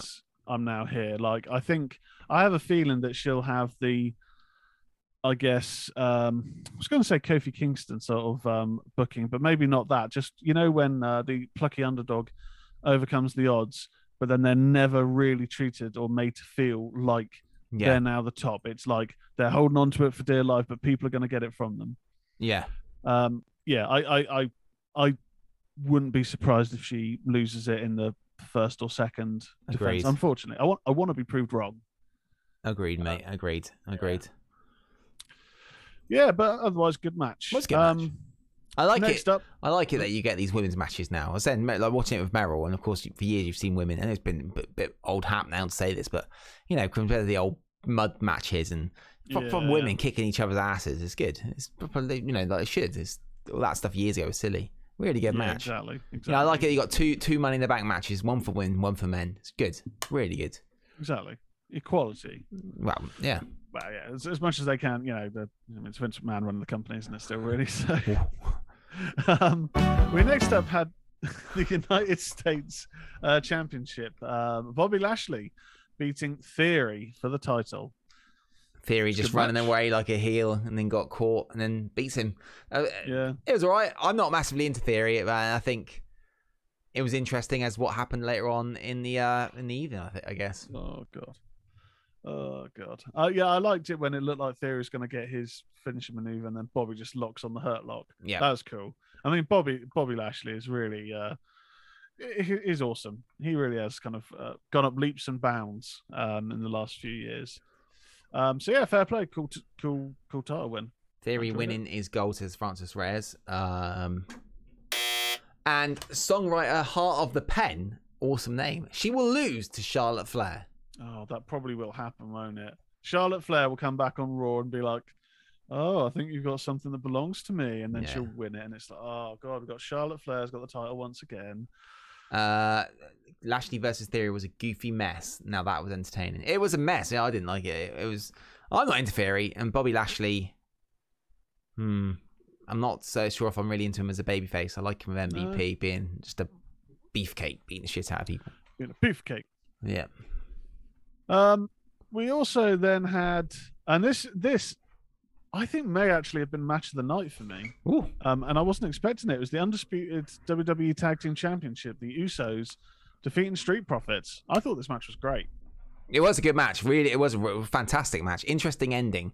Uh, and I didn't, you know, I think it's interesting with the Fed because you can, you know what's going to happen with the win. Like especially something like this, you knew the Usos were going to win, beat Street Profits, but they do, they can sometimes give you great wrestling matches, which you don't very very Yeah. often get on TV. So this was a good match and interesting ending, I guess. With, um, It can continue the feud, can't it? I guess. But what other tag teams are there to go against the Usos if Randy Orton's injured? Uh, New Day. New Day. Oh God, again. Uh, Charlotte's set 50th to come time. back from songwriter Heart of Pain, and it, Fran account theory is dreary. He was good as part of the way, but since Gargano's left, he's lost his way. Mm. Hmm. Yeah, he's just his the Fed's version of. I saw it on Twitter actually earlier. Someone said he's the Fed version of Sammy Guevara, just insufferable. I I, think so. I prefer Sammy I prefer Guevara. Sammy Guevara, even though he is insufferable. Yeah, Sammy's uh, Sammy's better. Um, I, I'm not going to take anything away, anything away from his in-ring stuff. I just got no interest in him as a character. Agreed. Uh, next up, yeah, it was. I don't think this next match was a great match, and I don't think either of us thought it would be. Uh, Bianca Belair defending the Raw Women's Championship against Carmella. Now the thing is with this, Carmella has been shit for weeks. She's just been like not even paying attention in wrestling matches when she was the women's tag team champion. She was uh, flirting with Corey and all this sort of stuff. And I thought she would get utterly smashed by Bianca Belair, but she actually put up quite a fight against Bianca, which I was very surprised. And even at the end, got some heat. They heated her back up, brother. I'm beating up Bianca a little bit. So I was very surprised that Carmella had they gave Carmella as much as they did against Bianca because Carmella has been so low on that totem pole. Yeah, Francis Reyes, Mella is money. Your money, mate. I bet if you had your, if you're, I'm sure your Mella is money out of my pocket because I would pay for her OnlyFans when she leaves the WWE. That's what you're saying, franchise. We know Th- it. there, there was uh, there was a bit when Mella was making her entrance, and there was a fan by the rail who started making it rain. Was this franchise? Franchise, franchise where were you last night? Were you in Yeah. uh, in Vegas? Now, do you really think that become? No, I didn't think Carmella would beat Bianca Eddie Hickey. No chance. But I thought that she would get run steamrolled by Bianca, and they gave her a lot because she has been doing nothing last few weeks. Yeah, it was a fairly fair fight, really, wasn't it? Which It was, to be fair, surprising. very surprising. Yeah. Um, we then also had uh, Ronda Rousey, the uh, SmackDown Women's Champion, defending her title um, and defeating Natalya. It's a Natalya match, isn't it? I just Eh, She's I just thought this match was messy. Considering you She's got Natalya in the ring, who is like, uh, they bill her as a legend in theory in the women's women's division, and Ronda, who isn't, you, it doesn't have bad matches, and of course these guys train together. I thought this match was horribly messy. Yeah, I I mean to be fair, like Natalya has the whole billing, like you say, of being oh she's a legend, she helped train up Ronda and whatnot, and she's she's she's the old guard as much as that that is, you know, from she's been there a long time. I've never really seen an Italian match, to be honest, that I've thought was good or was on on par with like the four horsewomen, you know? Yeah, um she and just her mannerisms um when she's shouting to the crowd i always just think oh this is not butlins. I said it before she just she just makes me roll my eyes because she's just a pantomime wrestler with her reactions and stuff. And Ronda, Ronda had some good moments. I mean, I think there's just better opposition for Ronda to go against. I just don't rate Natalya personally. Really? No, I thought it was okay. I like the heat they built up before the match, but at the end it was okay. But the rest of the match was horribly messy. Actually, I didn't. It wasn't very good. And I don't know. It, like Ronda hurt her knee. She should be a bit more of a badass and losing to Liv like that. I feel. But oh well. Well, I I, uh, I was surprised with the. Well, I wasn't surprised with the Liv cash in just because we said it like on yesterday's show that they just have this inability to let the let someone hold the briefcase, you know, Yeah. for a long period of time. Um, but I did like the little feint that it looked like she was cashing in and then just going to lose it. Like, oh well, what a waste. Yeah, that was know? quite cool. Yeah. I like that. Um, I guess for it to have been more effective would have made sense if Natalya put a lot more pressure into like injuring uh, yeah. Ronda yeah, to yeah, make yeah, it. yeah. like, Hit her with a chair. The referee didn't see it or something like. that, Bashed her into the ring steps. Yeah, put, put post match beatdown. Yeah. Put the chair around her ankle and Because stamp on it or because something. why would a wrestling move hurt her knee that much when she's gone through loads of other wrestling uh, matches where, where she's had stuff done to her knee and it hasn't hurt her knee that much? Do you know what I mean? I mean, I, I mean, I guess, I guess technically the win was with a roll up, and you know that's the most devastating move in WWE for the last few years, a roll up pin. But um, yeah, I think missed opportunity to have more of a crazy sort of beat down, either post match or or DQ or just in the match, Yeah. like regular submission attempts.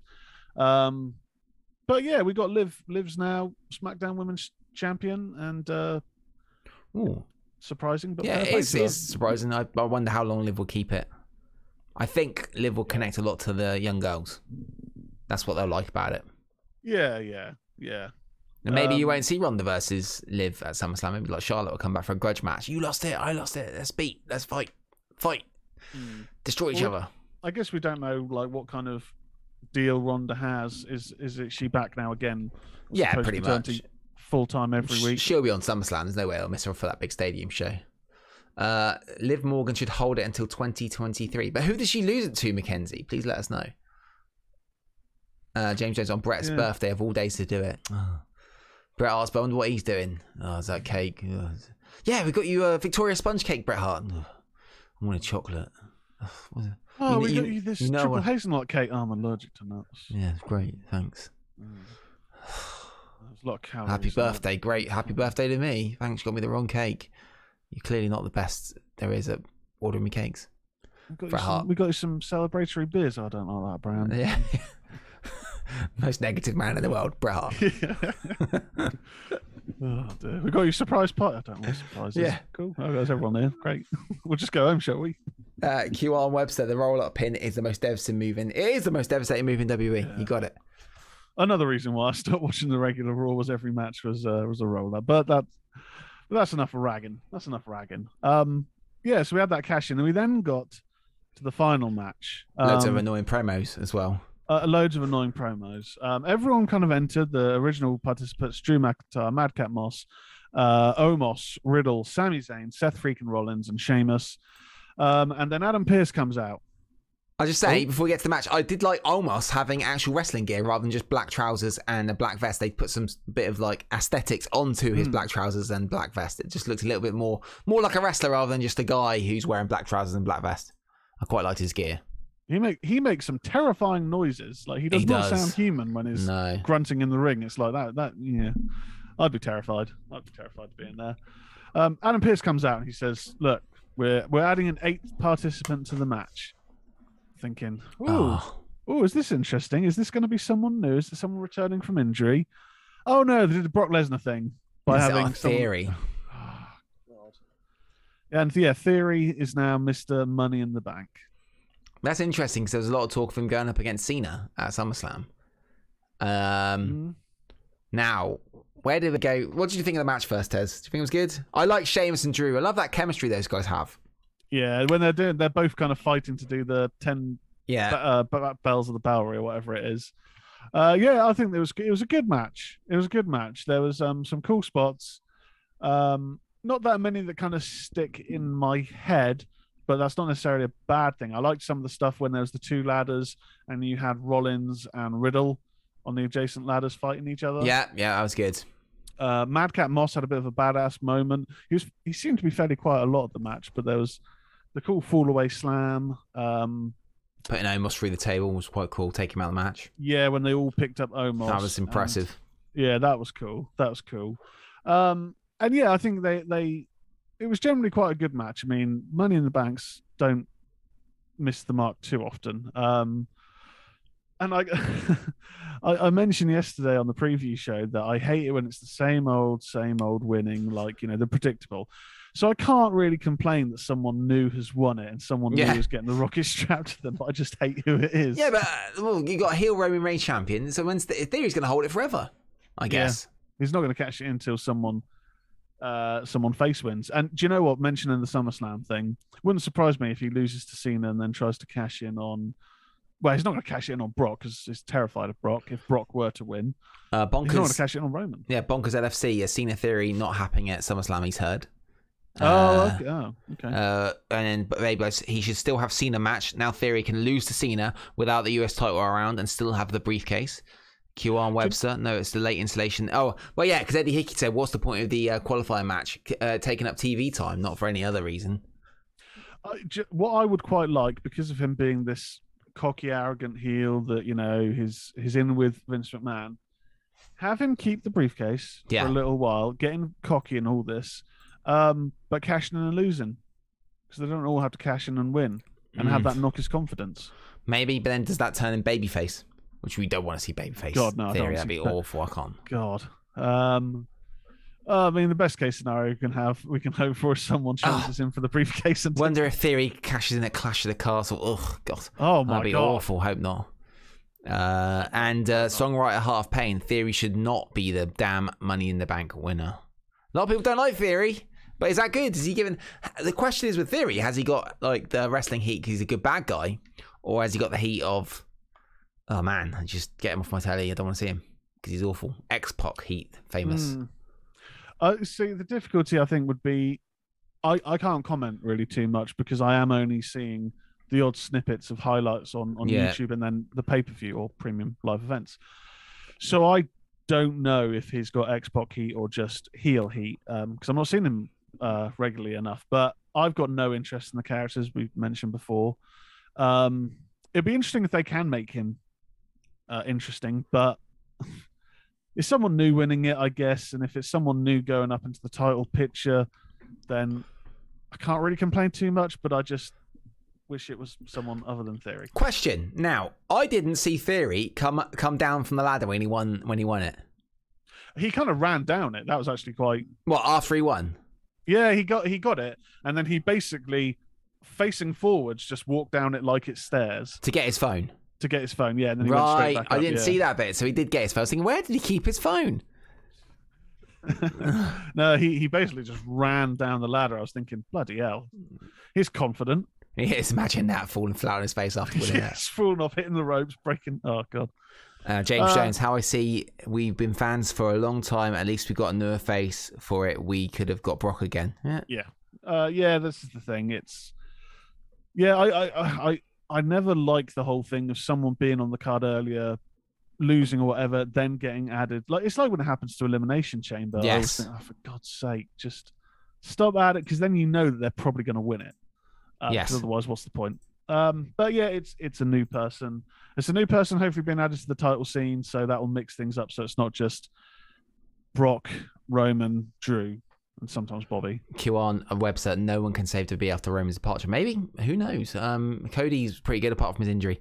And songwriter Half Yeah. Pain Theory is a good wrestler, but WWE is pushing him too soon and forcing him down the fans' throats. But not forcing down as a babyface like they did with Cena.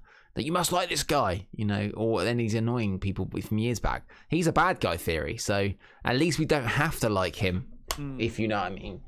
I, d-. Yeah, I can't ever see this guy being a good guy. I can't ever It's- see anyone ever liking him.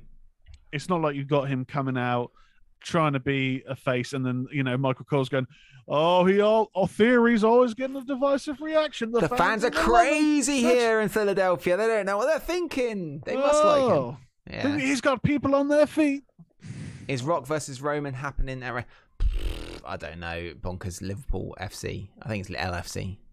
Hmm, i don't know We got a very active chat tonight, Tez. Welcome everybody to the stream. Good to have you guys. If you guys are new here, uh, please do hit the subscribe button. We are live doing the Ministry of Slam every single Sunday at 7 p.m. UK, 2 p.m. Eastern.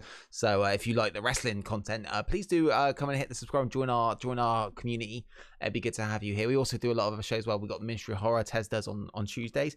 We do gaming streams and a lot of other stuff as well. So welcome everybody who's new here. Good to have you guys here. Each week we get new people, and it's awesome to have you here. Welcome, welcome everybody. So Tez, what would you score this pay per view out of ten, mate? Um. Okay. So I've got to factor in a few things. It was a good three hours, just just around about that. So it wasn't a stupidly long. Three event. hours seven minutes, but I think that was probably if you skip the entrances, there was promos. dude more than that. I reckon it was probably like forty-five minutes of just nothing. Skip through, fast forward just all the skippable. entrances and the stupid promos. You could get it down to two hours this pay per view easy. Yeah, I mean, at the end of the day, it was um, outside the promos, a tightly concise um, event. The matches were generally all good. A couple of scary moments in the women's uh, Yeah. Money in the Bank, but otherwise, WWE have a habit recently of uh, getting your expectations low, but then kind of over delivering. The Yes. last few sort of pay per view events, you've been like, oh god, I don't care about this, but it's been pretty entertaining. So for me, this is a good seven, seven point five out of ten. Oh, that's high for a Fed paper. I'd give it five and a half out of ten. Okay. Over half, over half, fifty-five percent of my vote. Guys, give it, a, give it your seven out of ten in chat. That'll get King. King says six out of ten. Guys, give us your number. Just type one number if you want seven. You know, uh, it'd be great. Let us know what you think the the um the uh, pay per view score was. The people was about eight from Songwriter Heart of Pain. Interesting. Hmm. And uh, that's quite interesting. Quite positive vibes for this pay per view. I feel Tez. Not long till SummerSlam. No, I mean, I it's, it's like a month, less than a month away now, isn't it? It's Is this it- month. Is SummerSlam on a Sunday? Must be. I Don't know. I think so. Don't That- It's quite good when it's on a Saturday, actually. I quite like it. It's oh no, it's Saturday. Great. It's a Saturday. Cool. Oh great, we can do another live preview thing Yeah. And review it on the Sunday. That's quite good, quite handy. Well done, wrestling, helping us out with our Sunday wrestling show. very very good. Bonkers Yeah, it's. Saturday. That's good. Uh, James Jones seven point five, Baby I six point five, Francis Rest seven. Generally positive vibes on the pay per view. I feel like everyone's uh, over the over the halfway mark. Uh, the final stop on the road to SummerSlam, Francis Reyes says. Uh, interesting thoughts there, Francis. Priceless. Uh, priceless. At least it was not four and a half hours and an added bonus match in the buy-in, making thirteen match card. WWE sometimes less is more. What br- briefly, What? Ted? What did you think? We haven't really spoke about it because, of course, that's a week ago now. What did you briefly think of Forbidden Door? Quick, great wrestling. So yeah, the wrestling was excellent. Um, uh, w- one thing we haven't mentioned, which was relating to this, um, we should have got the debut of Orange Cassidy's return to his indie music. Uh, is Jane. Jefferson Starship? Is it Jefferson? yeah, yeah. yeah, Jefferson Starship. Jane. Oh God, I love that song. Tony, Tony Khan didn't put it on Forbidden Door because apparently he was annoyed that someone leaked it, so he delayed it for Dynamite, which I just thought, come on, whatever. Excellent song, but yeah, I mean, Ospreay versus uh, Cassidy, I think was my favorite. Um, I generally thought it was good. I like people may have picked up on uh, on last week's show. I don't know a lot of the New Japan wrestlers, Yes. uh, so it did make my investment in it not as good as it could have been, and I did kind of feel that you know you were generally getting.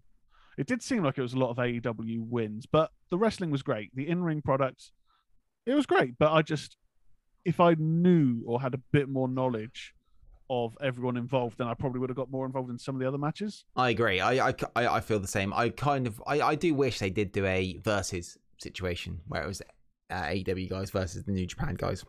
Yeah, like a sort of Survivor like Series type scoring, Thing. oh, anything like through the through the like like they had the invasion pay per view years and Hmm. years ago. I kind of feel like that would have been better for for me. Um, but uh, my God, that Sting moment jumping off the what Sting? Sting is mental. That was great. What a great entrance! Like he come, where Sting? He's not there. And then he's up in the rafters. So you think, oh my God, is he gonna is he gonna rappel down like the old Nitro days? And then there's a spotlight goes on and he jumps on jumps on the Young Bucks and the Bullet Club. Oh my God, that was amazing. Uh, Imagine. So if anyone's new here, I absolutely love Sting, and the fact that he's 63 doing bananas stuff like that was absolutely brilliant. It was really he's, a, cool. Dude, just a dude with attitude. He That's is a what they do. total dude with attitude. That must that was amazing. Just jumping I- off on those guys. It's I quite bloody high as well. Yes, I mean, Christ, I'd get a nosebleed up that high. Um, just looking in the chat, I, I agree with James Jones. Has said Tony needs to be the, the promoter and not friends. He needs to be that boss. I saw some of the pictures, um, or some of the little videos, sorry, um, of the media scrum afterwards when he was like uh, hugging Okada and hugging uh, Claudio, and both times, both guys were kind of like, uh, "Okay, thanks, Tony, Th- th- thanks." And there was a moment where I don't know if you saw the little short video. Um, it was Jay White and Tony Khan, and Jay White was really pissed off about something. I think he just felt like his time was wasted, Right. and he just kind of stormed off. And then Tony Khan just sat there by himself, going, "Yeah, you guys might need to watch out. He's a yeah, seems to be a little bit annoyed." Well, okay, I think it's positive. All those all those hug positives. It's very good. Know, Po- positive tried to hug vibes, me, giving upset. everyone giving everyone hugs. I enjoyed it. It was good. Uh, Tony definitely needs to be a wee promoter to make it better. Hmm. I'm surprised Fran the Cannon was happy got go to one with the buy and anything to have his theme on any broadcast. It's good. And uh, I think it's got a hot topic debate is the Pixies or Steph- Jefferson Starship better, but I prefer Jeff- Jefferson Starship if I'm honest. That was great. Yeah, I've never really been a Pixie fan. I've be never been a. Pixies fan either, Tez. I'll be honest either. No, I, I think I first listened to them when I was going through my initial kind of grunge phase, and I think Kurt Cobain was a big Pixies fan, so I thought, oh, cool. Uh, did nothing for me. Um, I don't. I'm not really a big Nirvana fan anyway. No, um, but I'm not a Jane, I think, fan is a banging song. Jane is a banging song. It's great from uh, uh, Wet Hot American Summer. That's why it's good. It's great. Brilliant, brilliant film, brilliant series. It's love it. great. Yeah, there we go, Tez. That was uh, our review of the week's wrestler, I guess. Um, but Yeah. guys, if anyone is new here, guys, we take some calls later on. So if you want to phone in, we got we go download Zoom onto your phone, and I'll post a link in chat, and you can go come and call us. Not just get heard by the people in the chat room, but it also goes out to a big network of podcast listeners because this show regularly charts in the wrestling podcast charts around the world, and also often hits the top 100 in the UK wrestling podcast charts. So uh, please do go and. Um, and uh, download Zoom, and we'd be very welcome to come and call us. We've had some new callers from around the world the last few weeks. It's fantastic chatting to you guys. We love it. So uh, please do give us your thoughts on uh, the wrestling. Uh, does anyone believe the Fiend will be returned to Raw? I don't think so. I think that that promo was for for Edge, uh, Rickety, and uh, Kiwan Webster. No, he's done with that. But yeah, I think he's done. I think they're just hinting at the Fiend with this Edge thing. Um, And James Jones, I'm not dissing AEW has to prove so far. Your friends or XWE, you'll be fine in that company, and that's not the route to go. And Swindon Dan, Bon Jovi all the way. I agree, Swindon Dan. Yeah. Um, I have noticed one thing. Um, is it after we get through the next segment? Is it me asking you the questions this week? Because I haven't. I need to pull up Yes, it is. some information. Right. Okay. Um, if you want to read through the first bit of the next section, I'll quickly. Uh, I'll quickly find. Uh, Okay. Oh, guys, I tell you what. Actually, I will say. Um, right, dude. So, uh, we have got a situation right now on the internet. So, there's a very cool thing. So, if you check out this shirt I've got on, the cream of the crop, this Macho, Macho Man Randy Savage shirt here that I've got on right here. So, we have got an affiliate link with TeePublic, which is an awesome t- public uh, t-shirt company that prints uh, independent artists' artwork and put on a t-shirt, and you can get some awesome t-shirts. So, I've got a link here, and I'll post it into the chat that if you want to go and get some awesome looking t not just this not just wrestling t-shirts there's some ministry of slam t-shirts up there but all sorts of things if you like anything there's a link there that you can go and um basically click on order any t-shirt you want to get and it will a little bit of kickback will come back to the MOS network and it will not cost you any money so uh any extra money and it just helps us out because we get some you can get yourself some wicked t-shirt Tez just bought five t-shirts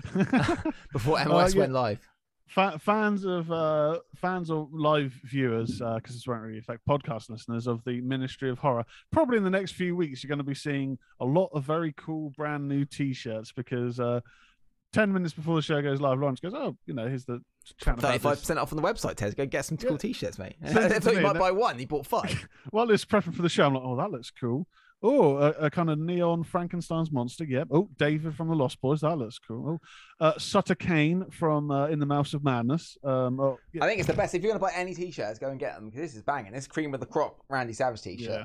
I want you to watch an old school Randy Savage Tez uh, match for uh, Tez's homework. We haven't we haven't got that one in. We never. Uh, if, if if I get round to doing double duty, I'll do Savage. I don't want you to uh, see that match. I want you to see a different Randy Savage match. But of course, we I Oh, forgot about that one. So, Okay. uh, how you like the end of Stranger Things? There we go. No, no worries, James. And Tez has got news on the Stranger Things situation. When's that coming out, Tez? So James Jones tomorrow, there's going to be a little. It's it's the start of the week is Ministry of Horror almost. Uh, we got the Quarry gameplay, which I'll get into on the plugs later on. But straight after that, at nine o'clock UK time, um, I, I pre-recorded, but you'll be getting to show a uh, a, a spoiler chat on the final two episodes of Stranger Things. So if you haven't seen Stranger Things yet and you are going to want to watch it, maybe maybe don't give that a watch live. Um, it's going out at nine o'clock tomorrow. But if you have watched it and you want to be in the live chat, I will be in the live chat um, and just talk all Stranger Things. Let me know your opinions, but we'll save it all the spoilers tomorrow, nine p.m. Woo. UK. It's good. I think we're getting all too excited, Tez. Oh, a little bit too excited. We're getting chill. We're getting too excited, man. I think I feel like we need to uh, just chill out and get a bit more serious because wrestling is Mm. too crazy right now, and we need to get serious. Are you ready? I, I think I'm ready now. Yeah, about time. Let's get serious. And now, Ministry of Slam proudly presents a very serious wrestling promo. You need to listen, Undertaker. I've been watching you, dead man. You're full of more crap than a supersized deadpan. And the whole thing's a front, man. You ain't never been deceased. You drive from funeral to funeral just to hit on a priest. I heard rumors about you, dog. You used to hit on men often. I'd two way Paul Bearer. He said you'd share the same coffin. It was never dead man. The whole time you were faking. And you beaten John Cena? You gravely mistaken. See, you old news dog. Fans won't even miss you. You ain't a dead man. You're just a dead issue. And at Vengeance, I'm gonna prove the big dog is all bark. I'm gonna claim my territory and piss right on the mark. Word, life. John Cena, WWE SmackDown, 17th of the 7th, 2003. Thank you. And that was a very serious wrestling promo.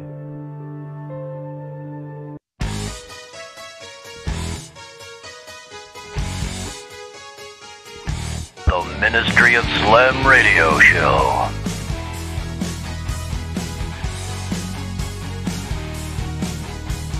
We are back, Tez.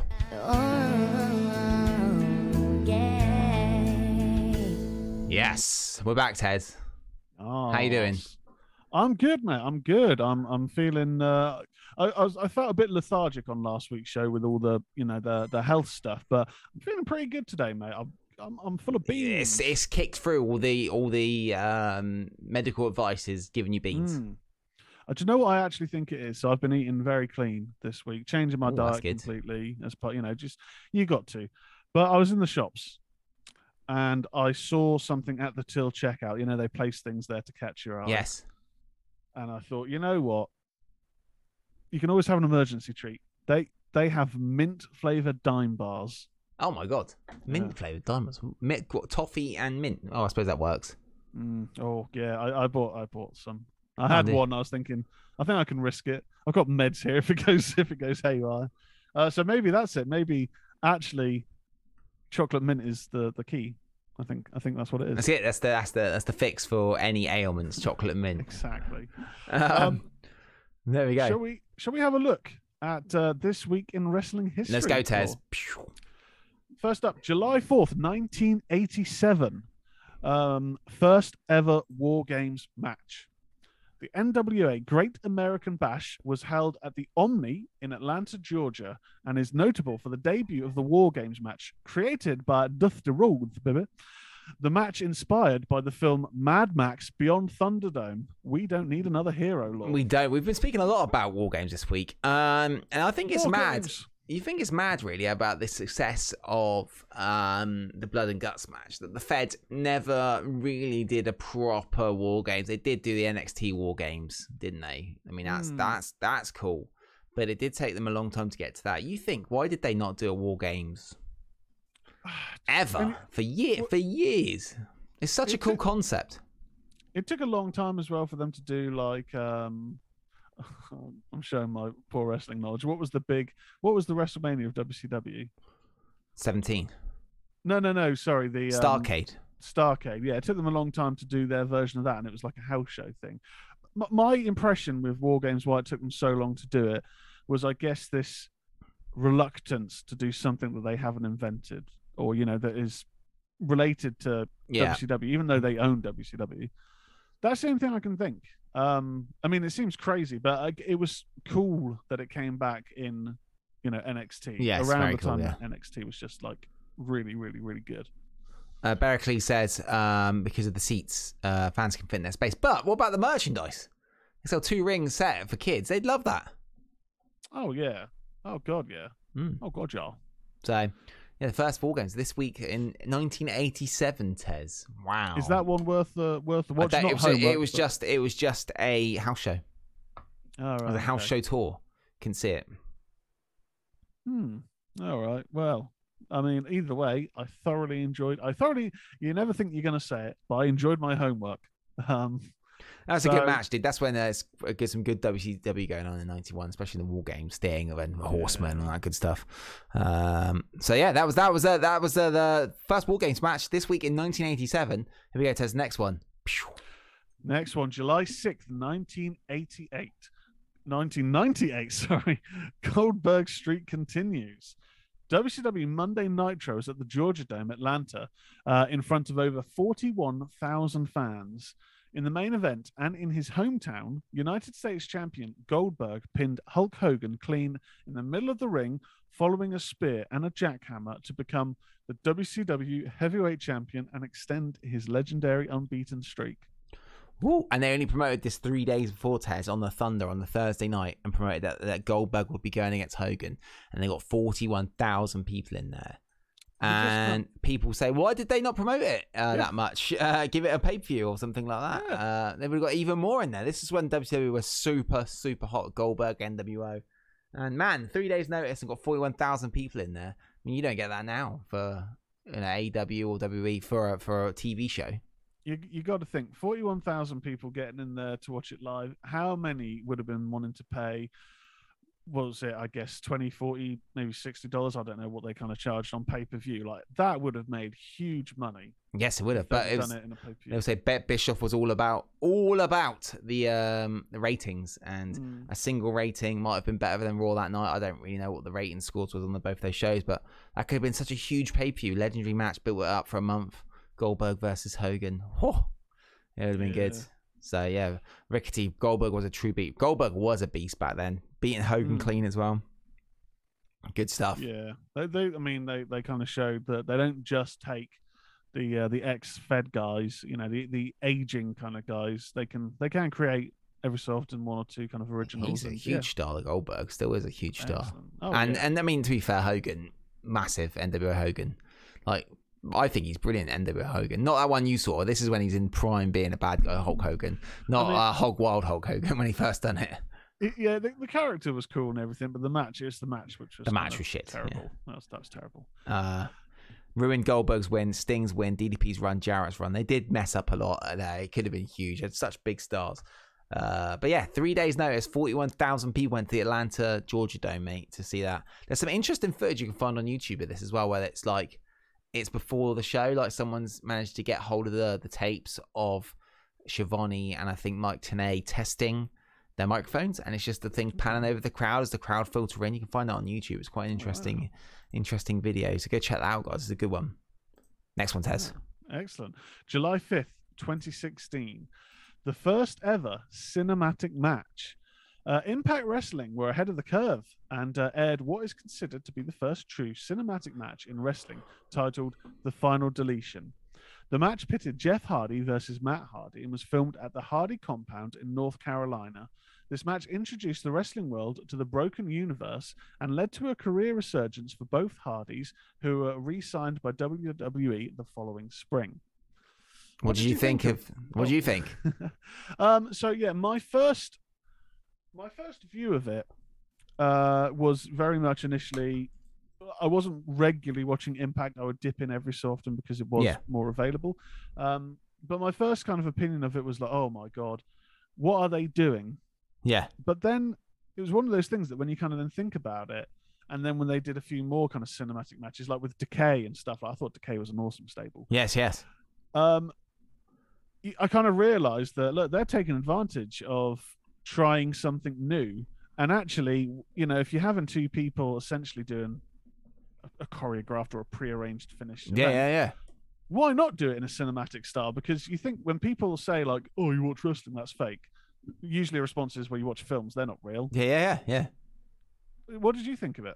I thought it was great. I watched it back again today. So cool. And all the music behind it and the little storyline. It was fantastic. Got loads of ratings for Impact that night as well, high ratings. And ju- it was, I thought it was brilliant. And just the idea, like he said, Vanguard won, and you know, my, Mm. this is my army of robots. You've seen them, and it was so cool. And then they got back together and did another one, didn't they? And oh, it was really cool. I, I know uh, the um, Lake of Reincarnation, wasn't it? And he came back, at, Yeah. came out as Willow, but it was actually um, Senor Benjamin. it was, it was Oh, yeah. really cool.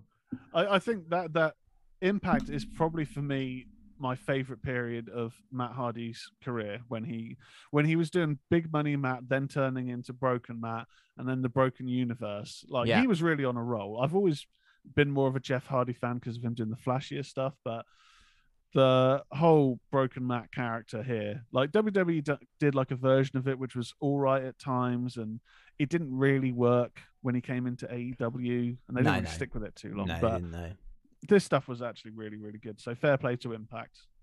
I do. I do you think there's a space in wrestling for cinematic matches going forward now? Crowd fans are back in the arenas. I the think Sting so. one was quite good last year, but that was still when there wasn't crowds in.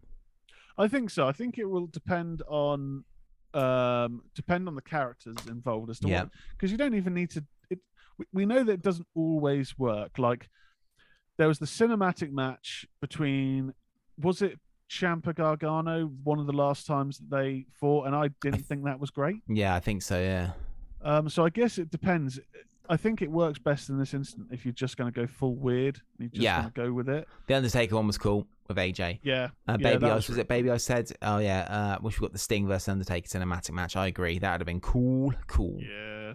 Well, they did. Um, I mean, this is me showing my limited WCW knowledge. Wasn't there a uh, a graveyard match between Vampiro and Sting?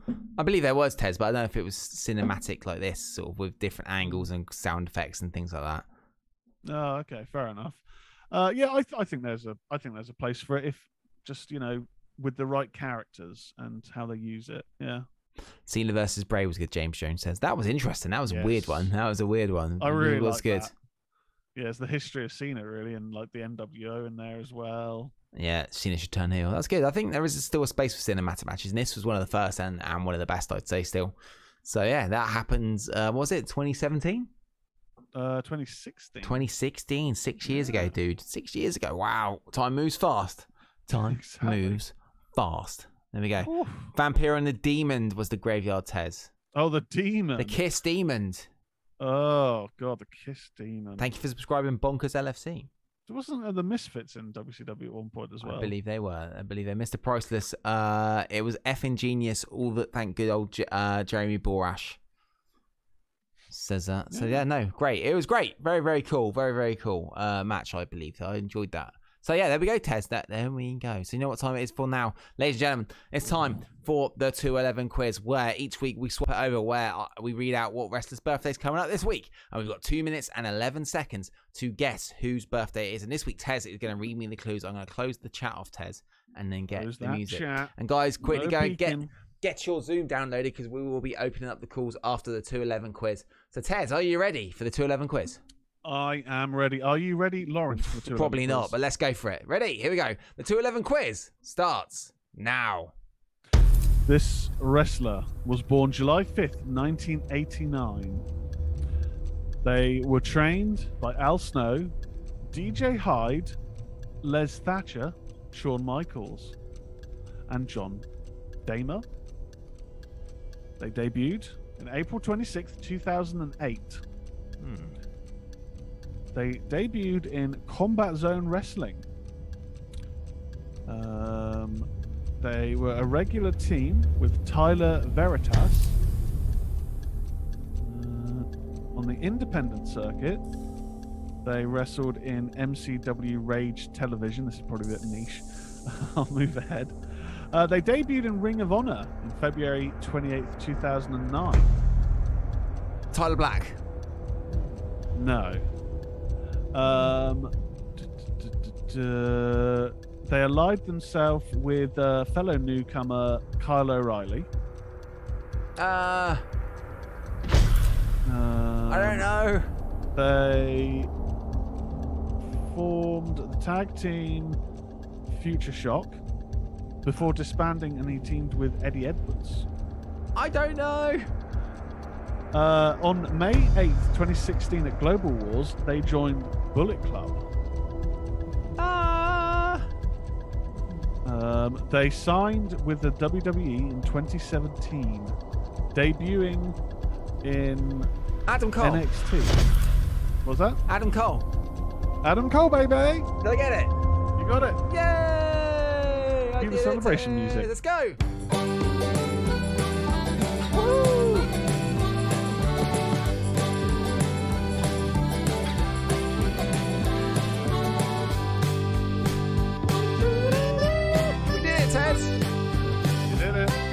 Wrestling knowledge is not so poor. Wow. We did it. Well done. Well done. Well Well, done. done, chat room. You all got it too. Kenny Williams got it. I didn't get it for ages, but we got it. We got it. I didn't realize Adam Cole was actually trained by Shawn Michaels beforehand, but or was that during NXT?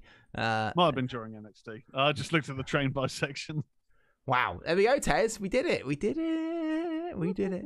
We did it. Right. Let's get that. Let's get that link in the chat if anyone wants to phone, phone in. Uh, let me just check. I've got that in waiting room enabled. I believe I have. It is. So, guys, if you want to phone in, you're welcome to call in. Eh, We, uh, yes. So please do phone in. It's great when we chat to you from around the world. And Oh, uh, here we go, Tez. Here's the link. Copy that. Put that here. Poof. Call in, guys. There's the link in the in the chat room. Click on the Zoom, and you can call in, and you'll be in the waiting room. And then I will enable you in. Uh, we'll take some calls, and anyone can phone in and talk about wrestling or anything really, if they want to talk about anything else. Uh, It's quite yes. quite a good time. We enjoy chatting to you guys, and uh, you don't only get heard here on the podcast on the YouTube, but you get heard on the podcast as well. And did you put a- ACB? You know that he stands for baby. There we go. Bye bye. We got a caller already, Tez. Oh, who is it? Should we we admit got? him? It's it's, Yeah. it's Pericles. Here we go. Host of Turn he is. He's joining the chat. Here we go. He has joined. It's Pericles. Welcome, dude. How you guys doing? We good, mate. How you doing? All good. Not bad, not bad. A little tired, but other than that, pretty Tired. Did you watch all the wrestling last night? I, I did, I did. I, I as Oh I, as, predi- as predicted, like my back was just not giving up, and I was just like, Uh, yeah, fair enough. I would, I can either take a painkiller and sleep till three p.m. Yes. or I'll just sit here and wait till I pass out, pretty much. And then, then I realised the pay per view was over, and I was like, all right, I better, better lie down. but I'm, pre- I'm pretty tired today. Oh man. Well, uh, did you enjoy the pay per view? Uh, bits of, bits of. Uh, I did get, I did get a chuckle with the result of the women's match. Right. Okay. I was like, yes. I look like Nostradamus. It's brilliant. yes. Vacation. You did, mate. But, but um, Shame you're rubbish at Fall Guys. oh well, you know, there's not as far as I'm concerned, there's no evidence of that. That's all doctored footage. I am rubbish at Fall Guys. You are. But It's a uh, hard game. It's a hard game.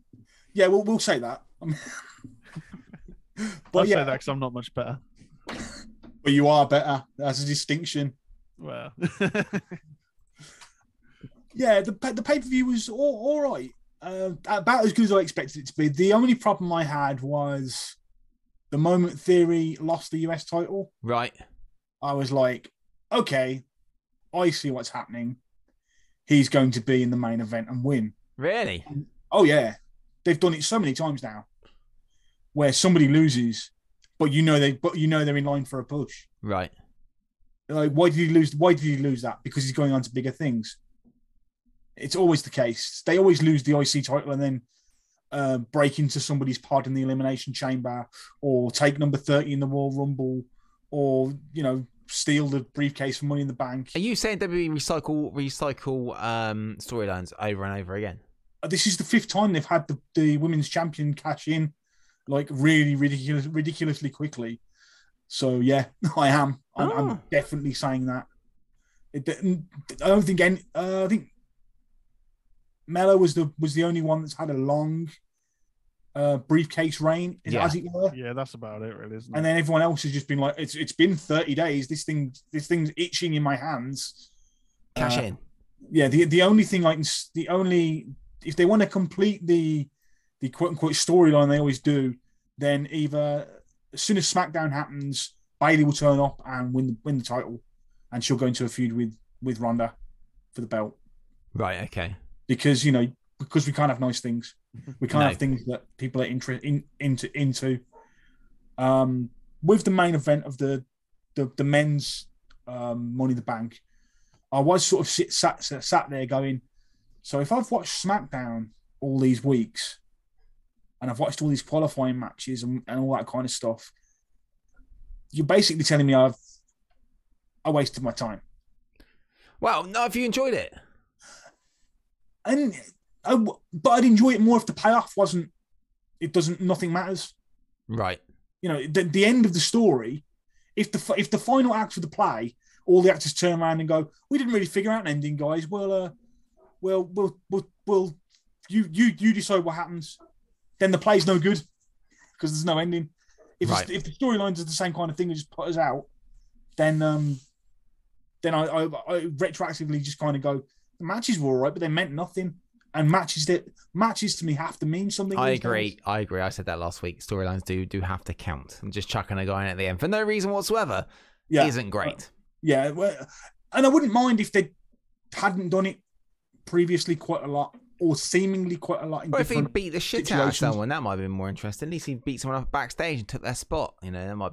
yeah, Mo- it's not like Moss is getting anywhere. I guess Yeah. is, is his name just Moss now? it's is he Moss. just that like?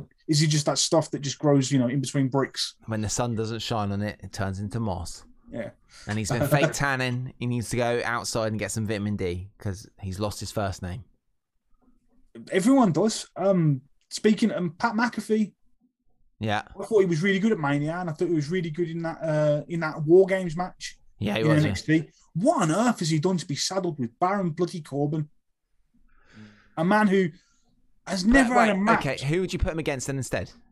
Uh, I don't know. Let me have a go. I'm better than Baron Corbin.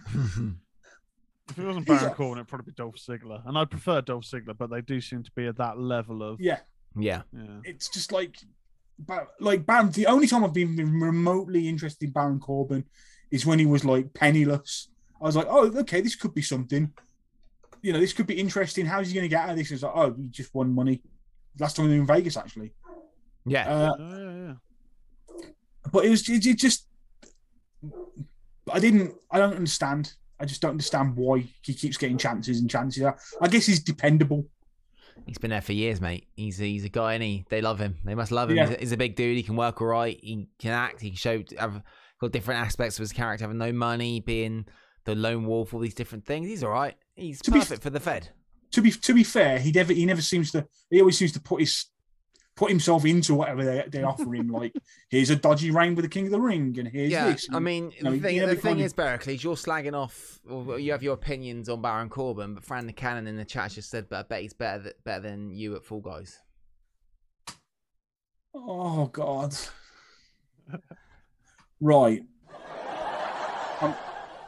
I can't even- I can't even- Uh, Sorry, we're running out of time, Berkeley. So we're running out. Of Oh no no no no no no no no. For one, for one, I want to talk about Logan Paul. Okay, go for it. Uh, this just proves the ultimate thing to me. WWE can't make stars anymore, so they buy them. That's I mean, interesting. Yes. Apparent, apparently, it seems easier to train um, YouTube personalities and TikTok personalities um, to be wrestlers than it, tra- than it is to train wrestlers to be the kind of quote unquote entertainers you want. So just buy someone with a with with a following and hope that following moves over. It's a bit of a shame when you got someone like AJ Styles there who could be huge still in epic wrestling match. But you've seen them. They- AJ Styles been there for like six since 2016. This is the thing they've Oh, they've wasted everyone because, uh, and I like I like Roman now. I think Roman's pretty cool now, but it took him how long to get there, and how many people did he have to absolutely annihilate along Yeah. along the way? And and the thing is, they didn't they didn't care enough to build anyone else up while they were building Roman. So it's like, I mean, you had that um Shinsuke AJ match, little feud Yeah. and that could have been amazing. That was years back, but like nobody cared about it, so it just kind of happened and it was gone. Yeah. You know, um, it's just. I mean, they James Jones in the chat room has just said they, they do seem to be building people on NXT.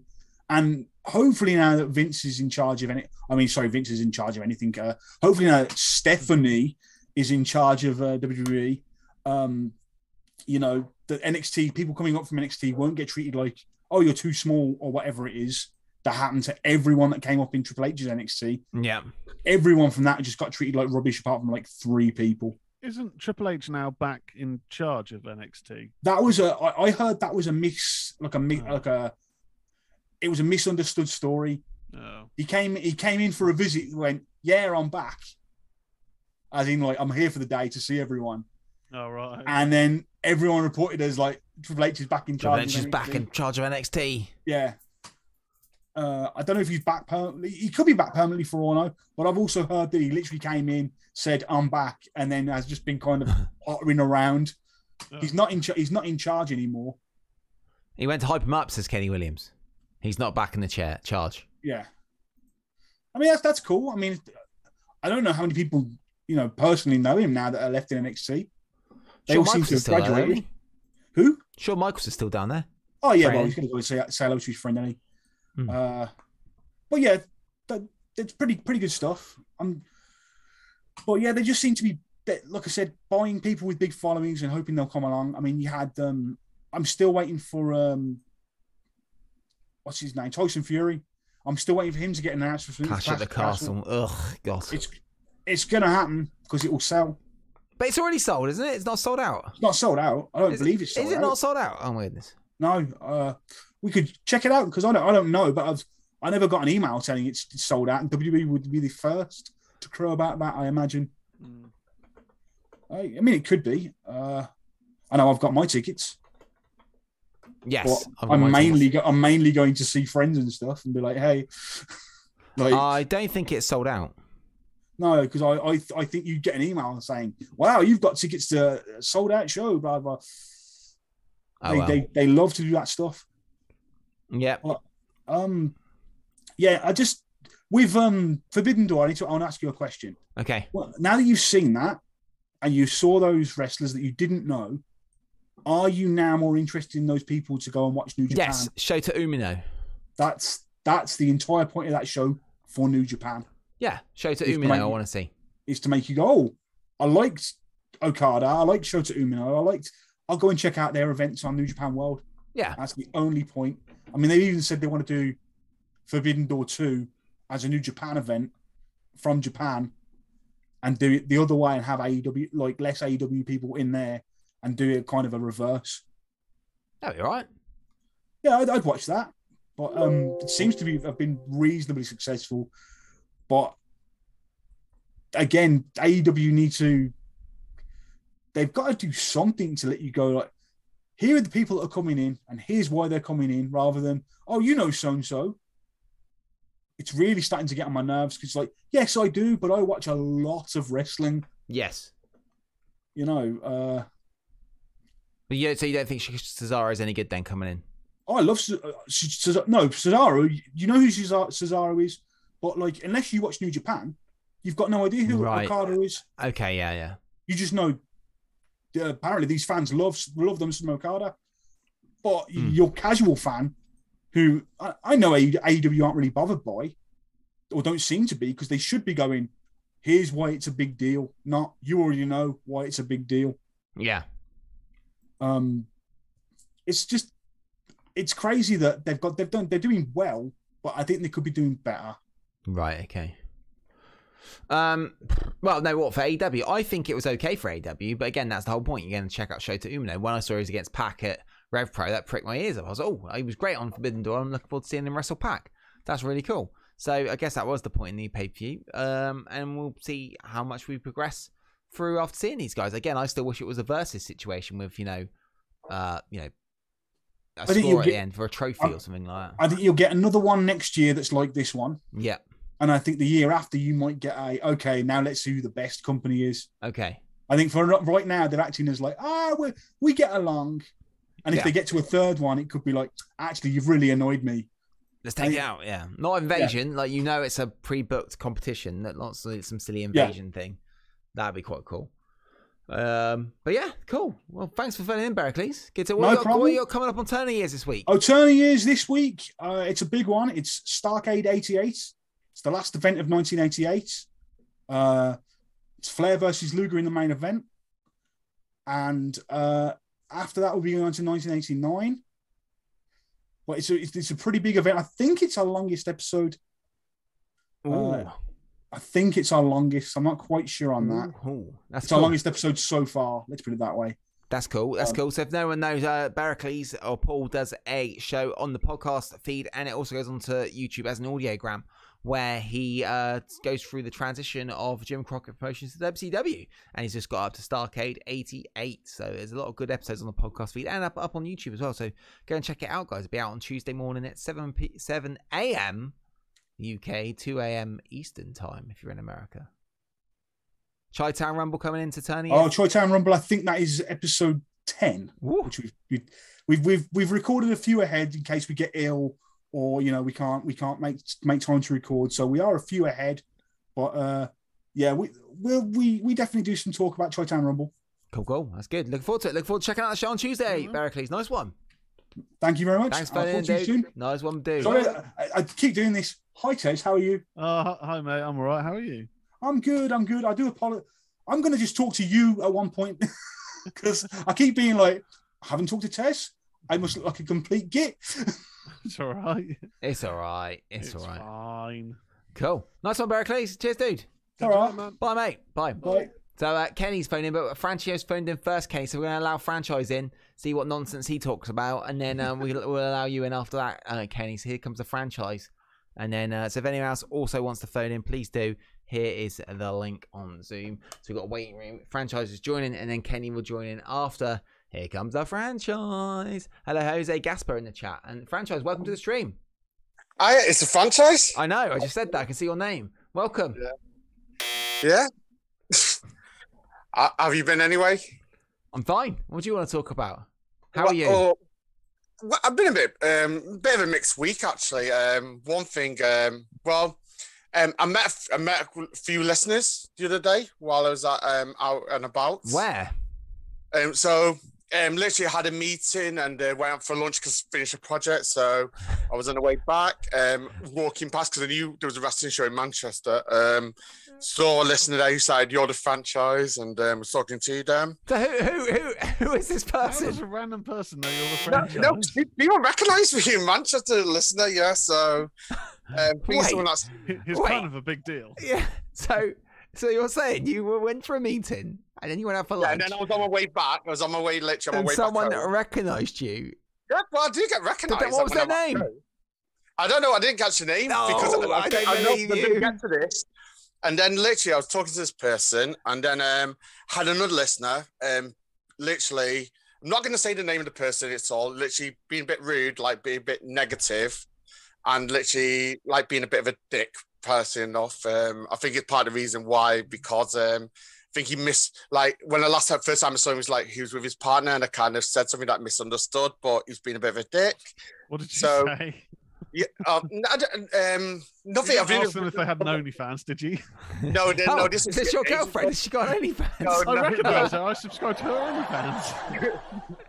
No, no, I think it was misunderstood what I said to her. I think it was at a Jay Lethal show. This was years ago, and um, she misunderstood. And it's like it was. I said something to her in front of the guy that's like there, and he was just being a bit of a dick. But um, literally, that kind of beast you don't get from like there. So I kind of let let just try and push it under water. Anyway, I'm nice to fans. Anyone sees me at shows, I always chat to them about wrestling and stuff and sandwiches. Well, maybe there's a sandwich hater. Oh, maybe God. that was it. you Probably. don't Yeah. want people like that in your life. No, sometimes you have that. Maybe that person likes to have enemies or something. Like if you're like maybe performance analyst or a head teacher or like a nurse or a you teacher. what, wait, what, wait, stop. What are you talking about? What, you, this is a could talk- wrestling podcast. This isn't your Yeah, no. in about what you saw No, this no. week podcast. Yeah, so I'm saying literally, so that's probably the negative. But I like to say thank you to the person I was chatting to anyway. But um, no, I want to talk about a few things actually. The first thing is already like, spoke about three, so you've only got two Yeah. left. all right, no, I've got quite a few. Um, this week in wrestling history, you you missed one of the most important things. The, the first time I met Lawrence. Oh, that is, Yeah, that is literally There we go, week. mate. When we supported Fozzy. Yeah, and literally it was quite an great, great feeling. And then Lawrence got managed to get me a a picture and an autograph with um, Chris Jericho. So I met Mongo, Mon- met Goose. That was So I got to good, like good that. for you. That was good. Good night, wasn't it? In, in Manchester.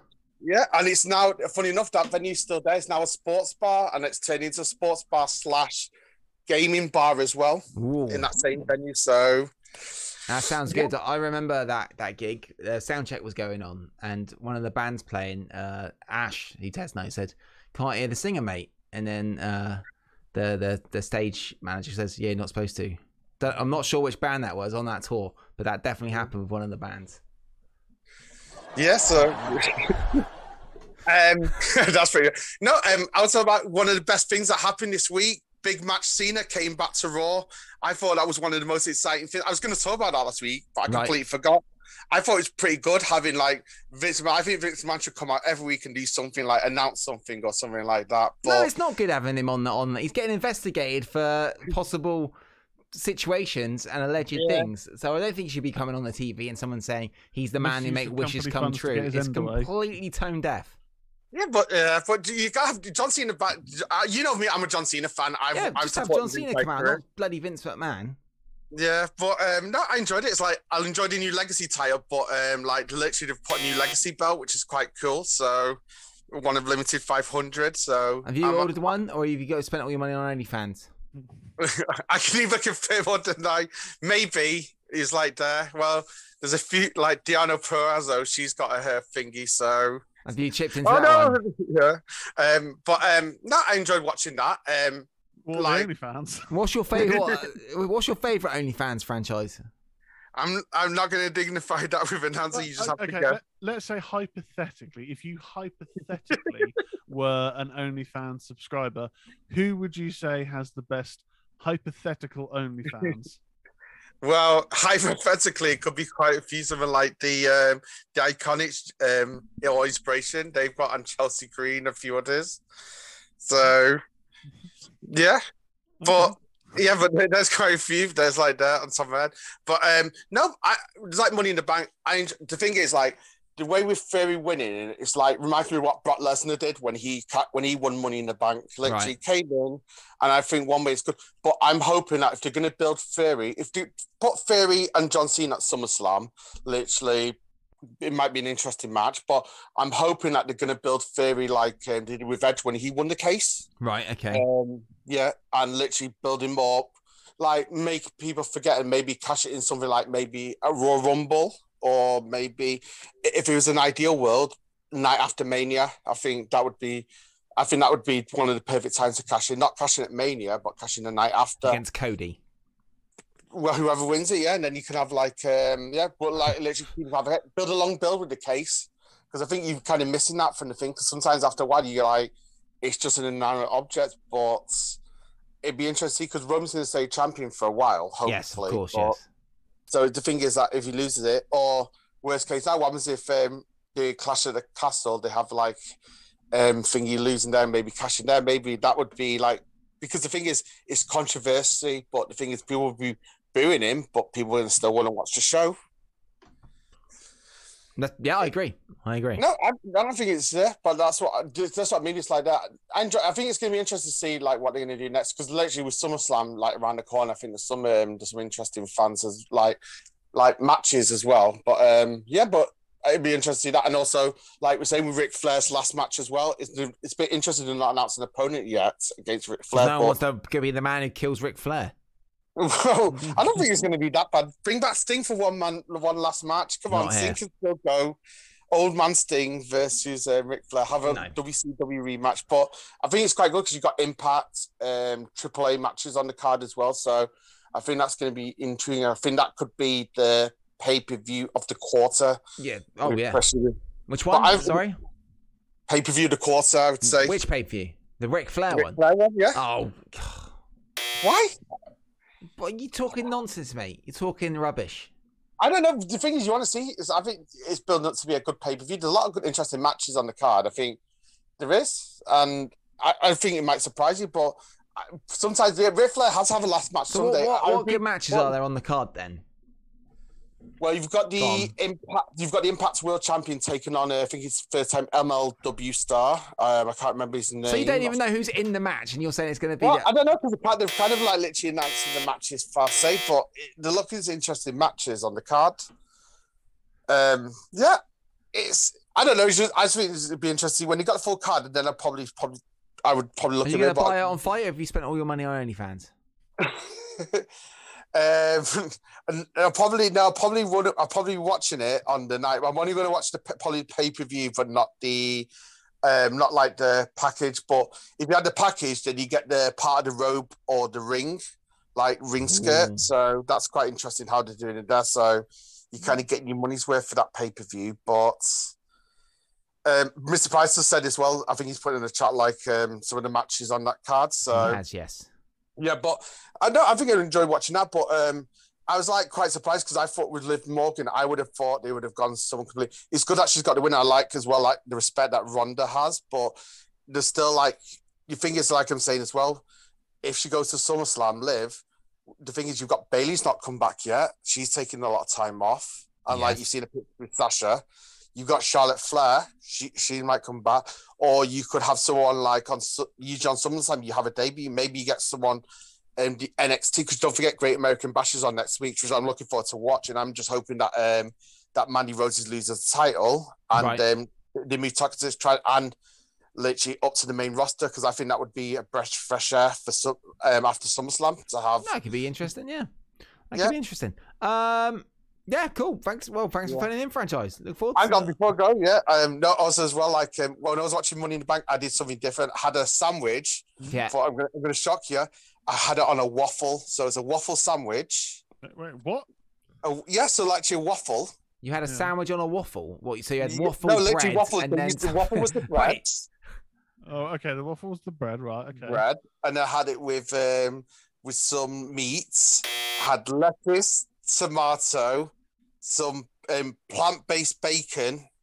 So trying like n- a bit different, and some like um like mix of um ketchup and mayonnaise sauce, and some pickles as well. That sounds absolutely disgusting. I was going to say waffles. I, I could just I just hear saturated fat and carbs. Well, I look after. I try and look after myself at least once a week. I try and have a, bit of a You cheat try day. to look Yeah. after yourself by eating waffles, bread, Well, meat, it's, it's a, it's plant-based it's a big- bacon, lettuce, Well, mayonnaise, ketchup, bread, and waffles. Imagine that Well, now. got- and imagine, got imagine as listeners go and eat that. And that that's Well- what franchise considers looking after yourself. Well, no, see, so, sometimes you've got to have a treat day once in a while, but because I got that inspiration while I was watching the Elvis movie earlier on in that week, and I thought as well because Money in the Bank is in Las Vegas, I thought like I'm gonna have like a bit of an Elvis style sandwich. Is that And any good? thought- The Elvis film.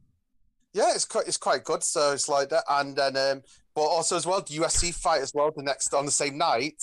As I forgot to say this um, after Money in the Bank, it's quite interesting because you had like the Forbidden Doors as well. You had like Tony Khan and Jim Ross, and then you had like the Vince McMahon, um, Stephanie McMahon, Triple H, and Pat McAfee.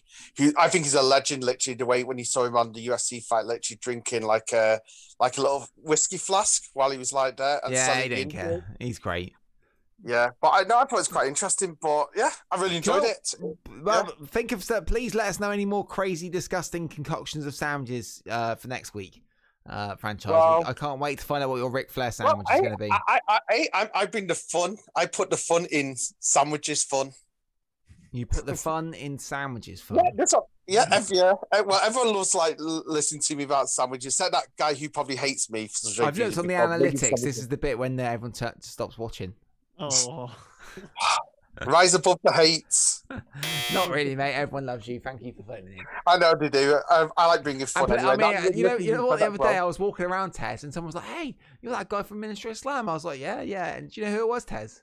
Who was it? I got, I don't know. Just and then there's this other person. I saw "All these people know me wherever I go. It's well, amazing." well, Yeah, I, I I know when people recognise me from the Ministry of Slam, Ministry and Horror, because they normally just start throwing tomatoes or any sort Yeah, fresh yeah, fruit yeah. at me, and yeah. that's why I know I that I've just been one of those faces that people like. It's like that. Maybe just saw my face on the Ministry of Slam page, like with me and um, like me and you all those years ago, and maybe just recognize my face because I still look near enough the same from then, as you know. So You do If look. someone You, recognised me from a picture seven years ago, I think they're a fucking stalker.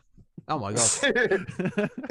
well, I don't know. Well, you do Ministry of Horror, so Oh, I yeah, hope, that's got a I good hope- I hope There when you go. talk Ghostbusters, you're going to talk about the um, the Ghostbuster female film, or is that going to not going to be part of your canon? Well, we'll, we'll, we're not spoiling it, but that will be a part of the discussion on Tuesday franchise. it will so- feature, yeah. so there we go. Uh, that's what I was making sure. That's a good thing. I want to make sure. Wow, we'd love to hear your appearance. Make sure you tune in on Tuesday. So, franchise, we've got ID. We've got Kenny calling in from Canada. So, thank you for phoning in. Happy Canada Day and Happy Independence Day to all my American and international viewers. All my American and inter- right for that you're gone. I'm not having you done. Bye, Bye. franchise. All my American and inter. What is he talking about? Well, here comes Ken- here comes Kenny. He talks nonsense. That man. We love him. excellent, excellent. All stuff. my um, international viewers. Goodness me. I mean, I asked Kenny if he knew about. Hey, Kenny, how you doing? Welcome to the show. Welcome to the show. Hey man, what's up? Kenny, I need to Hey, ask you before we get into anything about wrestling. Um, I mean, Yeah. the franchise seems like he's he's famous everywhere he goes. Had you, had you heard of him before you found out about Ministry of Slam? Uh, wait, sorry, repeat that. Have I heard about franchise? The, before, franchise, Amer- yeah. Had you heard about him before? Because he seems like he's telling everyone he's famous and he's got international viewers. Ha- had you heard of him? I'll be honest, I haven't. I'm not. I haven't, but yeah. Uh, if you, I, I, will- I'll, I'll give him the benefit of the doubt. I guess he is. I think I think that's viewers, the yeah. one section of the show is benefit of the doubts calling in. That should be his new name.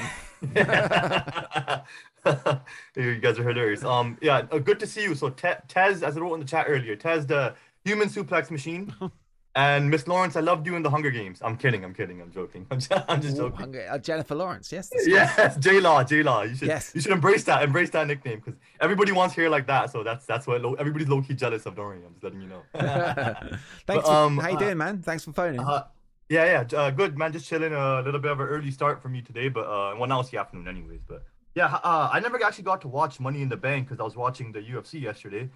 So uh, I, I watched the first match earlier. I didn't get to finish it. It's just halfway through the first match. right. I literally pa- I literally paused it just to watch this show. So you know, you know I'm dedicated. You know I like this show because No, I thank you, man. stopped the pay per view and I'm like, let me see what these guys are talking about. I know it's gonna be spoiled. I already got Money in the Bank spoiled, whatever. I don't really care, but yeah, it, it's it's fun to call in and stuff. So, uh, how did you guys like the show? What, what was your overall like uh just your overall rating of the show? I think I gave it five and a half. I think Tez gave it Five and a seven and a half? half. Seven and a half. Yeah. Okay. Seven, seven, seven and a half. I mean, I don't really watch a lot of the week to week WWE stuff, so my expectations are normally low. But other than all the promos, it was a fun event. I thought. Would you say the the the chat thinks the women's match was better? Was the women's or the men's uh, Money in the Bank overall uh, I think better the women's was performance-wise? better. It was better. Okay, yeah, it was, it was looking pretty decent when I from what I saw of it, but Yeah, yeah, it was good. It was good. okay, definitely. I'm definitely gonna check out the whole pay per view, I guess. But um, yeah, what I wanted to ask you, what? Yeah, sorry, go on. There's good. There's a good 45 minutes of nothing happening where you can just skip, fast forward through adverts and fast forward. entrances, Yeah. man.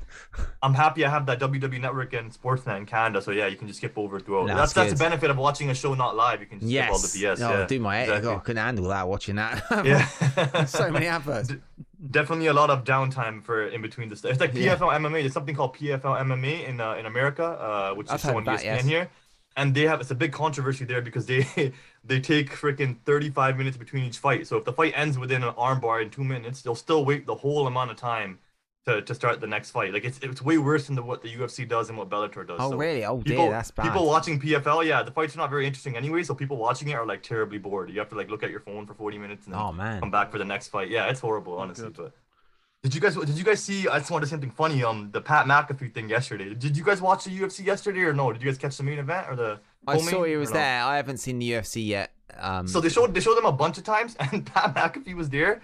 It was Vince, then Stephanie, then Triple H, then Pat McAfee, then Nick Khan, and a couple other execs too. They never Wow. showed Nick Khan when they originally showed the four of them. They kind of kept Nick Khan out of the shot, but the other shots kind of showed Nick Khan. But Pat McAfee was sitting there with a neck brace, and the whole time he's just holding his neck, crying. Like I think he's just trying to show that he's hurt. But selling and the Triple H Baron kept- Corbin attack. yeah, but Triple H kept going, elbowing him, saying it's it's okay, it's okay, and it was just hilarious to me because he just kept making a crying face every time the camera was on him. So I thought that was a cool little tidbit that people might have not noticed. I think it's yeah. so funny that Vince was there because he used to think UFC was this brutal, you know, Yeah. sport. He had no interest in UFC at all back in the day, did he? Did you see him nodding his head when he's watching Adesanya? He was just lit, like, everybody's kind of out of focus, but like Vince is just in focus, just nodding his head, looking at the fight the whole time, nodding his head. It was ridiculous. He's probably got he no like- idea what's going on. Yeah, he's probably on some meds to help him focus better, which he, Yeah, which is fair. That, that's that's all right if you needed to focus, but he definitely was on some Adderall or something there. But, um, yeah, he's just nodding his head, looking at the the fight intensely, intently. But another thing I wanted to ask was um, uh, yeah, so the uh, long term storyline for WWE was um, do you think the eventual plan? Because Roman's the double champ now. Yeah. Do you think the eventual plan is to split up the belt? And eventually, when Cody comes back, they'll have kind of Roman running one section, one show as the champion, and then the other, the B show or the B champion. I don't know if it's a B show or B champion, but the other champion would be Cody. So they can return to that two belt system, and it'll kind of be Roman as the top dog, and then Cody as the top dog. Do you guys kind of see that happening or not? I think that's possible, Eventually. but at, at the end of the pay per view, when um, Theory wins, uh, Pat McAfee saying this is the second biggest prize in the WWE. Uh, that, the, te- you know the Money in the Bank. Uh, you know, Yeah. says it's just they're saying it's just underneath the. You know, I think he says just underneath the Universal Heavyweight Championship. So like, Yeah. you know, I, I, I guess they're gonna see this briefcase as a as a uh, building platform for Theory. Um, I don't know if they're gonna split the belts up. Raw could do with it, but then if you've got, I, I just hope they don't do the thing where they have matches for the Money in the Bank uh, briefcase. That's a bit weird. They should just keep it on one guy. I don't like it when they try and swap it around.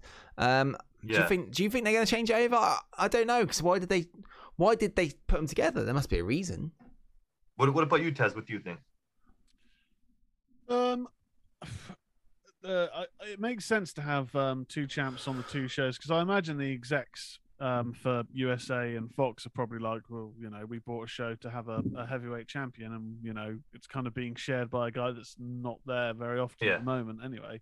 Um, I guess it would depend on how they went about story wise splitting it up. Because if you think if a challenger, let's say Cody, uh, came along to challenge, why wouldn't they challenge for both belts? Because it would almost seem strange if they said, "I'm challenging you, Roman, just for one of your belts." So Yeah. that sorry to cut you off, but that exactly was mentioned on WWE's The Bump the, on the Sunday edition of The Bump, which was the pre-show to to the uh the pre-show to whatever uh, Money in the Bank. Yeah. Basically, uh, Riddle was on the show with Kayla and um, and Matt, and Riddle was like, uh, "If I win the if I win the Money in the Bank, he, he even implied like I don't even care about having both belts. If I win the contract, I might just take it off, take one belt off Roman, like cash in the Ah. contract."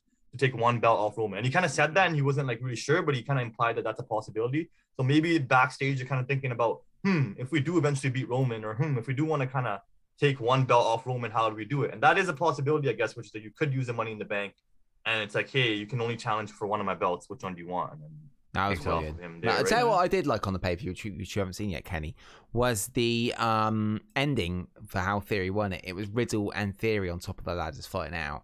And Oh, wow. Theory got the best of Riddle. So that's two, Okay. for one of a better term, well, I guess, yeah, future newer guys. It's not just Drew and Sheamus Yeah. up there or or Theory getting the better of Seth. It's it's him getting better of, of Riddle. So that's. Yeah. And the way they've built Riddle has been quite good because he was so annoying. And 18 months ago, you couldn't even watch him just turn the TV off, and it wasn't a heel being annoying. Yeah. It was it was just awful, awful dialogue, awful, awful character. But now you've unless got you're him, unless you're a stoner from California, you wouldn't Yeah, like Riddle. I couldn't stand it. but now I think he's um he's he's okay, and and having those two on having Theory get the better of Riddle was was a quite a good element to the end of the match because two new guys. I thought. Exactly, and that that's kind of like the the battle of who's who Vince really kind of is behind. I think it's I think Theory's Vince's main guy, right? Because Riddle's obviously being pushed by the company, you can tell, and like Randy kind of elevated him to another level. But uh, it's clear that Theory's kind of like the, the guy. He's gonna be like the next Cena, which is not like a babyface Cena, probably like a heel Cena, but Theory's that kind of like you know what I mean. That I don't mean to be like a like uh put, put a racial thing behind it, but you know what I mean, like a nice young muscular guy, kind of Yeah, maybe yeah. maybe a little bit of a nice complexion, blonde hair, sort of blue eyes kind of look. That's maybe what WWE's trying to push, but hey, Yeah. that's up to them. But yeah, that's like the the stand the flag bearer, the standard bearer. That's what they want to go with, right? So I think it's a makes shame with some of the people who are in um a uh in well across both companies. If you look how it's worked over the last sort of eighteen months, you've got like Darby with Sting, how much it raised Darby up. Uh, like Riddle with Randy Orton, and it, it you know made people be more interested in Riddle, I guess. Uh, because Yeah, it, it really legitimized their name. Yeah. you- put them with a legend, and you and you, you understand that hey, they're at that level of that legend. So yeah, they need to do that more. hey, Both companies really, because I mean, AEW do it very well. They've done great with Darby, even Jungle Boy for to a point with like Christian and, and things. Yeah. like that. They- It's worked well. Be nice if the Fed done it a bit more. I feel. Exactly. And AEW should do it with a couple other guys who I think deserve it more than Jungle, Jungle Boy and stuff like that. Is like there's guys who are a little bit more skilled than him out there. Like R- Ricky Starks is overall more Ricky talented Starks than fantastic, because he has the mic work. He has the mic work down to, to to a key, you know. So he's good in the ring and on the mic. And then there's guys like um like uh, I forgot who else was offended at being left off that um four pillars list that they had, and the people a bunch of people when they announced that they were offended by it. Ooh, Uh, um, Ricky Starks is one of them, and then there was a couple other guys that are really good, and they should be like Scorpio Sky. Like that's another Yeah, guy yeah, who's like yeah, he's great too. Ethan Page, Ethan Page, another one. Ethan Page is really like I, I think Ethan Page should have. Why wasn't he the the replacement in that in that four man match, the all all Atlantic Championship at Yeah. Forbidden Door? Why wasn't Ethan Page the Canadian who lost to Miro in the first round? Why not put him in the match? It doesn't. It did not make I, sense. I right? agreed. I agreed. I, I, I tell you what I did like on Wednesday having um Orange Cassidy win a wrestling match with a body slam, building up to that body slam against Ethan Page versus Orange Cassidy was brilliant because to winning a match with a body slam, I love it how it's a bit more in depth as a viewer to see. Yeah. Uh, AEW. There's, you know, when you watched the Fed pay per view last night or this morning when I was watching it, it does play down to you as a person who eh, watches any form of entertainment. It speaks down Yeah. to you as a viewer. I really feel it does. WWE. Yeah. Uh, AEW doesn't do that so much. I wanted to ask you and I haven't I haven't really seen it besides the first like half of the match. How was the arena and the crowd overall for all throughout the night? Because it is a smaller venue they had at the MGM Grand Garden Arena, which is like where the UFC used to do their old shows when they were coming up. You know, so it's like a it's like a mid-level arena, a small level arena. We thought they were piping in the crowd a bit. They were hot for some stuff, but I feel like Yeah. they piped in the crowd. Some certain punches Yeah. and kicks. Ooh, ah, Yeah, yeah. That Like- back on. Yeah, they would in, never that's clear- cheer it's for clearly that. piped in. Yeah. yeah, they'd never cheer for that normally. It's like little punches. The crowd just sitting on their hands, but you. ah, Or this Yeah. is awesome, and there's some of it was legitimate cheers, but I do feel like some of it was piped in, and they've been And doing the that shot- a lot more. I like the women's match from what I've seen so far of it, the, the half I've seen. But the Shotzi botch, I, am at that part right now, and yeah, that is pretty bad. But it's because they never they never put, put the ladder up properly. They never push down the rung. You know, you, you Yes. open the ladder and you kind of make those things flat. They never did that from one side of the ladder. That's why that happened. But yeah, that could have been ugly. Yeah, It thank could have been very ugly. It was, Yeah. it was ugly anyway, but it could have been Well, ugly, and she could have got hurt.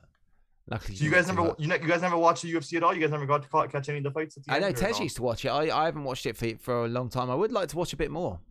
Yeah. Yeah, you know what? I- I, I, I used to be a sorry, yeah. big fan. Um, I went to see it in London. It was uh, Alexander Gustafsson or Gustafsson when he was uh, Yeah. quite big. The Um, Mauler, his nickname was. Yeah, Yeah, um, Swedish but- guy, the big Swede. Yeah. Yeah, the big Swede. Um, and it was a good show. I think for me, what what started happening with UFC, and this I did stop watching a few years ago, so I'm not sure what the product's like now. Um, it just seemed to lose a lot of the characters.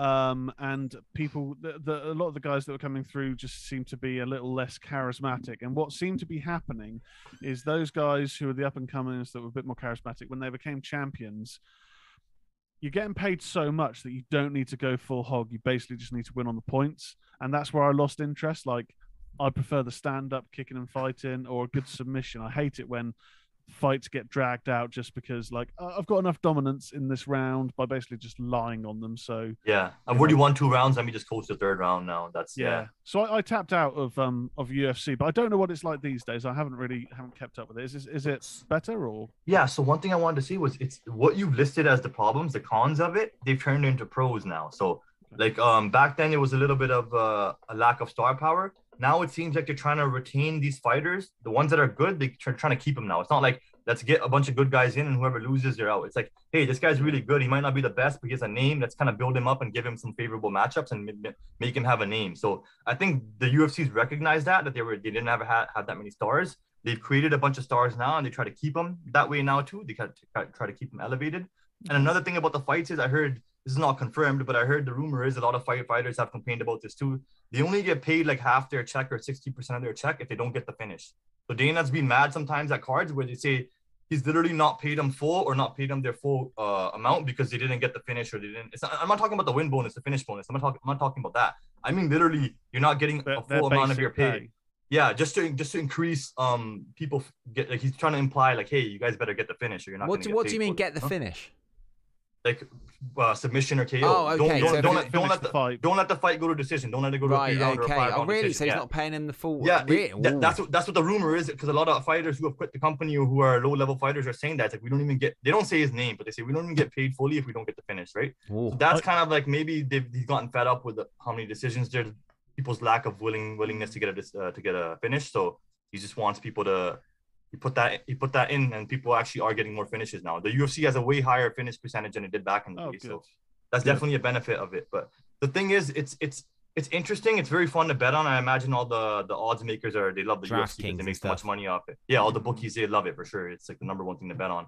I literally bet on it for fun. I bet on every fight, even if I don't like the fight or don't really know about it. I'll still bet a five or ten Yeah. fun. And the ones I know about it, I'll bet more. But Well, you bet on Uh, wrestling now, DraftKings and all that sort of stuff, can't you? which is awesome. The one thing I wanted to say, which is like for people like you guys and like in general, people who cover wrestling, is like I know you guys don't really like MMA or UFC anymore, I guess, but the thing is like MMA fans and pro wrestling fans are like one and the same. There's a big overlap of them. yeah, yeah, yeah. And like I have a feeling like a lot of people when they talk about MMA, they kind of hide their pro wrestling fandom, and when they talk about pro wrestling, they kind of hide their MMA fandom. It kind of works both ways. Like, oh, it's not, it's not. Let's not talk about that here, I guess. But the thing is, I think there should be more like channels that cover wrestling or channels that cover MMA that do both. Like, I'm not saying it's you guys or, or someone else, but I'm saying in general, I think the communities kind of could come together because there's such a similarity between them. So someone could start a, a channel which they cover MMA half the time and pro wrestling half the time, which is like something I've thought about myself personally. But like just putting it out there. Oh, I agree. like- I agree. I think I, I think as a I've done the Ministry of Slam originally started when I first went on, but but good sort of ten years ago. Um, it was it was in another incarnation wow. before, and it sort of it disappeared a few times over the course of um time. It's you know it's been back now for eighteen months. Um, Mm. and back then I feel like UFC was quite a hot topic. It, I mean. There was a lot of people with Brock there, and then it, of course it turned into Conor and and um, you know Ronda and all these things. And I saw a lot of information, you know, like the Ronda Holly Holm fight and that sort of stuff. I was into it, and I would be interested to see who would win these fights. But I feel like now, and I don't know why, because I do listen to some other like you know um, uh, uh, p- uh, wrestling podcasts and things like that sometimes, and Yeah. and and you know, there's not so much talk about um, the MMA or UFC. So Mm. um, I, I used to really like um the reality show, The Ultimate Fighter. Like you know, I I got a bit of a guilty pleasure for some reality, uh, you know, Yeah. schlocky schlockiness. Um, but I used to like the earlier seasons, especially with some of the cool coaches coming in. You know, just seeing, seeing how they interact, and you know, the, the Brock season. Um, but a couple of years back, when I I had what's BT Sport over here, which uh, WWE went to, and it had UFC or has UFC. Yeah, till the Z, yeah. Yeah, and I saw that they had some newer seasons on, and I thought, oh, okay, cool. I did used to enjoy this, you know, because you'd sometimes get some really good fights because they they want to get signed, so they're going for it. Yeah. Um, but it just it seemed, uh, I I don't. It, it had a completely different sheen to it. Like the whole style of it seemed more. I don't want to say Kardashian because obviously not the fights, but just the the format, like having them talk uh, these little interviews where I, d- I don't know how to describe it, but the whole aesthetic of the show. Yeah, it wasn't the same as before. It definitely got the Ultimate Fighter got worse uh, uh, as the years went on. They recently took a break from it for about five years, and they rebooted it last year. So the one that's currently going on now is the two women's uh, 145, the champion and the challenger, Amanda Nunes, and then the girl that beat Oh. her. right, Mango. yeah. That's that's the one going on right now. It comes on every Tuesday at nine. Uh, that's 2 a.m. for you guys, but yeah, gue- you I can watch it every Wednesday. But it's, I it's guess- actually pretty good. The difference Okay. for me Sorry. now is that I don't pay for a TV license over here, so I don't. I don't want to pay for it. So I'd have to pay Yeah. for. Uh, is there like UFC fight passes there? Yeah, I yeah, Yeah. It, it'll be on a streaming service for sure, Fight Yeah. Pass or ESPN Plus. Yeah, that's the only way, pretty much. But um, uh, the yeah, it's actually interesting. They, they brought it back and it's, it's doing mildly successful. But Tez, if you want to fight, watch fights where they're really the old kind of Ultimate Fighter style fights where they're mm-hmm. really bringing it because they want to get signed, there's a new show called Dana White's Contender Series. It's on E ESPN Plus, and it's it's like the replacement of the old Ultimate Fighter in, in a way, which it's like basically it's a guys trying to get into the UFC, and it- it's a full fight card, five cards, five fights on a card. It comes on, it's only for two hours on Tuesdays, and it only comes on seasonally, so it'll come on for two months at a time, and it- it'll stop. So they've done a bunch of them now. It's called Dana White's Contender Series, and it's just if you win, you're in the UFC. If you win and you get a finish, you get your UFC contract, a hundred thousand dollars, or whatever, that- whatever the amount is. Wow, He loves those That's finishes. what it is that and yeah, very cool. those those fights are really good. So Dana White's contender series, definitely check that out. You'll see a lot of young guys getting finishes on that on that fight and that in that card. So that's Oh, that's where excellent. all the Check good the good finishes are nowadays. Yeah, trust me. That's that's that's a good show to check out if you like MMA and actually like they, they might not have big names, but they bring the action every time. That's that's a good series to watch. That's what Oh, I yeah. mean. The thing is, the names wouldn't be um, a thing for me. I'd like to just see the action. Well, Yeah, exactly. franchise in the chats um, pointed out something good actually, which I I'm aware of, but I always forget when it's on. That um, Bellator pay per views are shown here in the UK, and I guess a lot of those bigger names from the years gone by in UFC, a lot of them do seem to be in Bellator. I saw. Oh God, I can't remember his name at all. His uh, Brazilian guy that uh, used to fight in like a karate gi, uh, Machida. Yeah, Lyoto Machida. Yeah. Yeah, I think Yep. he's in Bellator. So I, I, I definitely do need to. It's a, it's a sport I want to get back into, but I just, I'm the sort of thing where I need to see a, a current fight that I think, oh damn, that's excellent. I'm going to watch this more, more Yeah. regularly. You should watch Bellator honestly too, because if it's available there, I, I, we get it free here in Canada on YouTube, so we don't have to pay. Oh, wow. The Americans pay for it. We just get it for free on YouTube. The pay per views. Yeah, all the international crowd, I think they get it for free on YouTube in general. But yeah, it's it's interesting. A lot of the older UFC guys ended up in Bellator. It's funny you mentioned Machida because he just lost his last fight there. He's a little bit older now. He lost his last fight, and then he, I think he kind of retired. I think he kind of just in his last fight, he kind of like gave up. Now he's like, I'm done now. Yeah, he's But- not the so same. Not the same. It's, it's funny you mentioned them because if you if you kind of switch over to it now, you kind of catch all those UFC guys on the tail end of their career. So maybe it Yeah. kind of it'll be kind of special for you too because you, you remember some of those names, right? So I guess Uh, we do get an M- MMA league thingy here, which is, has Lillian Garcia as the ring announcer. Mr. Oh, Price has wow. said. that's the one. That, that's PFL. That was the one I was talking about. Where they have a lot Oh. of breaks Oh, in between. That's PFL MMA. Yeah, she. It's funny. It was on Friday. They had a PFL. I made good money off that one too for betting. I used Bet three six five, which is based out of the UK. Actually, yeah, that's a cool little fact. But um, uh, P- uh, P- PFL MMA was um, uh, Lillian Garcia, who's the announcer for it, actually left midway through the main card because her voice, she lost her voice. Oh, so, no. the, Oh, so the announcer, who's like a not a very passionate gentleman, kind of a monotone voice, he had to take over for the announcements the rest of the the rest of the show. So Oh dear, Hey, she must have introduce hated that. fighting out of the blue corner, blah blah blah. Fighting out of the red. That's all. He, like he said it so in such a monotone voice. I was like, oh, bring Lillian back out. Come on, man. I've always thought I'd be a good ring announcer. Yeah, you. I think you would. The, the way you do some of these introductions and these voice things, yeah, you're, you're good at that. You have that. I, you have the I, I'd be, I'd be alright at that. I think, I, I think, Yeah. I, I wouldn't mind trying to do that a little bit. Trust, but, yeah. Yeah, man. but It'd be fun. I, I have dreams of bringing Bruce Buffer too sometimes. Don't worry. Me too. yeah, yeah, yeah. I want to be him announcing the fighters. I did. I'll have to get my haircut. Um, Yeah. th- th- thanks for uh, calling in, Kenny. Great to have you man, calling it in again. Always was- great to connect. Awesome and very man. entertaining as usual, guys. Yeah. Cheers, mate. Thank you very Thanks so much. much. Have a good week, Okay. and hope to speak to You you too. next week. Cheers, dude. Bye bye. Yeah. Yeah, dude. Take care. Bye. Cool. Like There you go, Tez. That was Kenny calling in all the way from Canada. That's good. awesome. Yeah, it's a good show, mate. Very busy, busy in the chat room. Craziness, craziness always going on, and it's good. Yeah. MS is growing and growing. We've got a lot coming up this week, Tez. What have we got coming up on the front? So we got the, uh, so much, Tez. There's just So much, so much stuff. So, dude. So tomorrow, uh, you get you get a double bill of me on the network. Um, so I took a little week off for gaming last week, but tomorrow we are returning with the Quarry. I think things are going to start popping off on it. It's a it's an interactive horror game with insane graphics and a lot of uh, you know kind of Hollywood actors in it. But it it feels like from the last time we played it, we've done like three hours of build up. Things are going to start kicking off now, or I hope they do at least. Um, that's going to be a lot of fun. And then at nine, and that's 7 p.m. UK time tomorrow. Following that, nine o'clock, I have a pre-recorded, but I, I'll be in the live chat. A pre-recorded uh, little video about Stranger Things, season four, chapters eight and nine. Full spoilers, full spoilers. So if you haven't seen them, don't don't watch it yet, but you can catch it on demand. Uh, you know later on. There's a big spoiler chat on the finale, Stranger Things, and then tomorrow our franchise says 10 equals ratings. It's a I'll content creation machine. I'll take that. Um, and then uh, Tuesday, Ministry of Horror, the latest in the horror news in the world of horror. I got some reviews, including the remake of Slumber Party Massacre, which just is probably as good as it sounds. Um, and then my guest for the show is uh, on screen with me and on audio right now, and he has uh, Ecto One. No, Tez, Ecto 1A. Come on. Uh, quite Oh, frankly, sorry. Tez, if I'm going to go onto, onto a podcast where I'm talking to you about Ghostbusters and you don't know the difference between Ecto 1 and Ecto 1A, I am not going on, quite frankly. Not going on Oh, that show with you. I Oh, cancel my. I cancel. I feel very, very offended. Very This is th- this is where I've been. I get cancelled, isn't it? This is the dark moment in my content creation career. Who's this then, Tez? Um, that is um, what was that Peter Venkman? It is Peter Venkman. That's Peter Venkman. It's, it's great for podcasters. I was going to say Ernie Hudson. well, well done, podcasters. But uh, there, that's good. I'm, I can't wait to go on of Horror to talk about Ghostbusters, my favourite film franchise ever. We, Like, yeah, we're going to oh, talk. God, I love it. We're going to talk the the first two films. We're going to touch on the real Ghostbusters and even the, the reason why it's called the real Ghostbusters, Mm, which yeah. some fans may not know. Uh, Extreme Ghostbusters, which I loved. We are going to. Yes.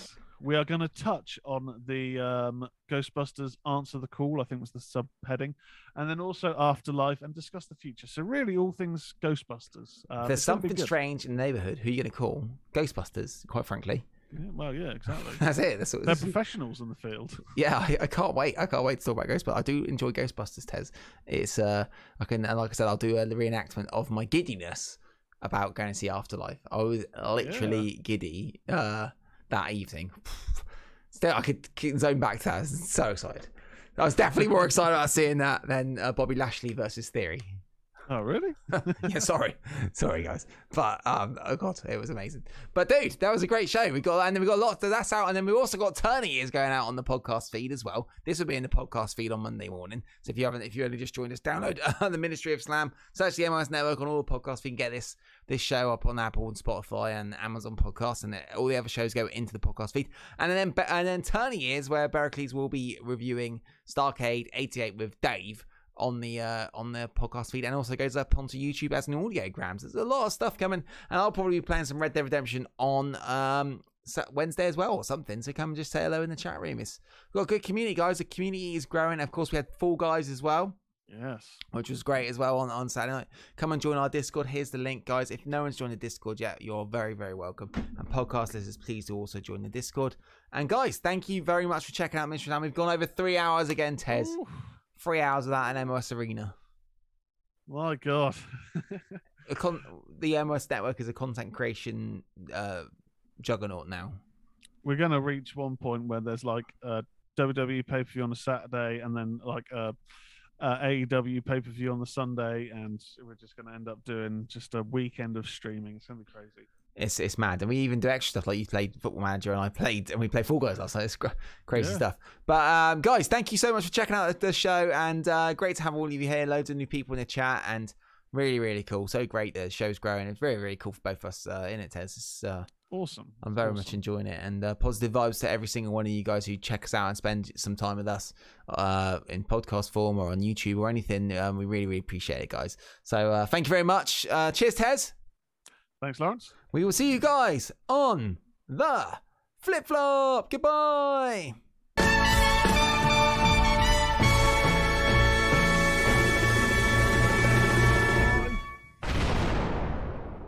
Bye.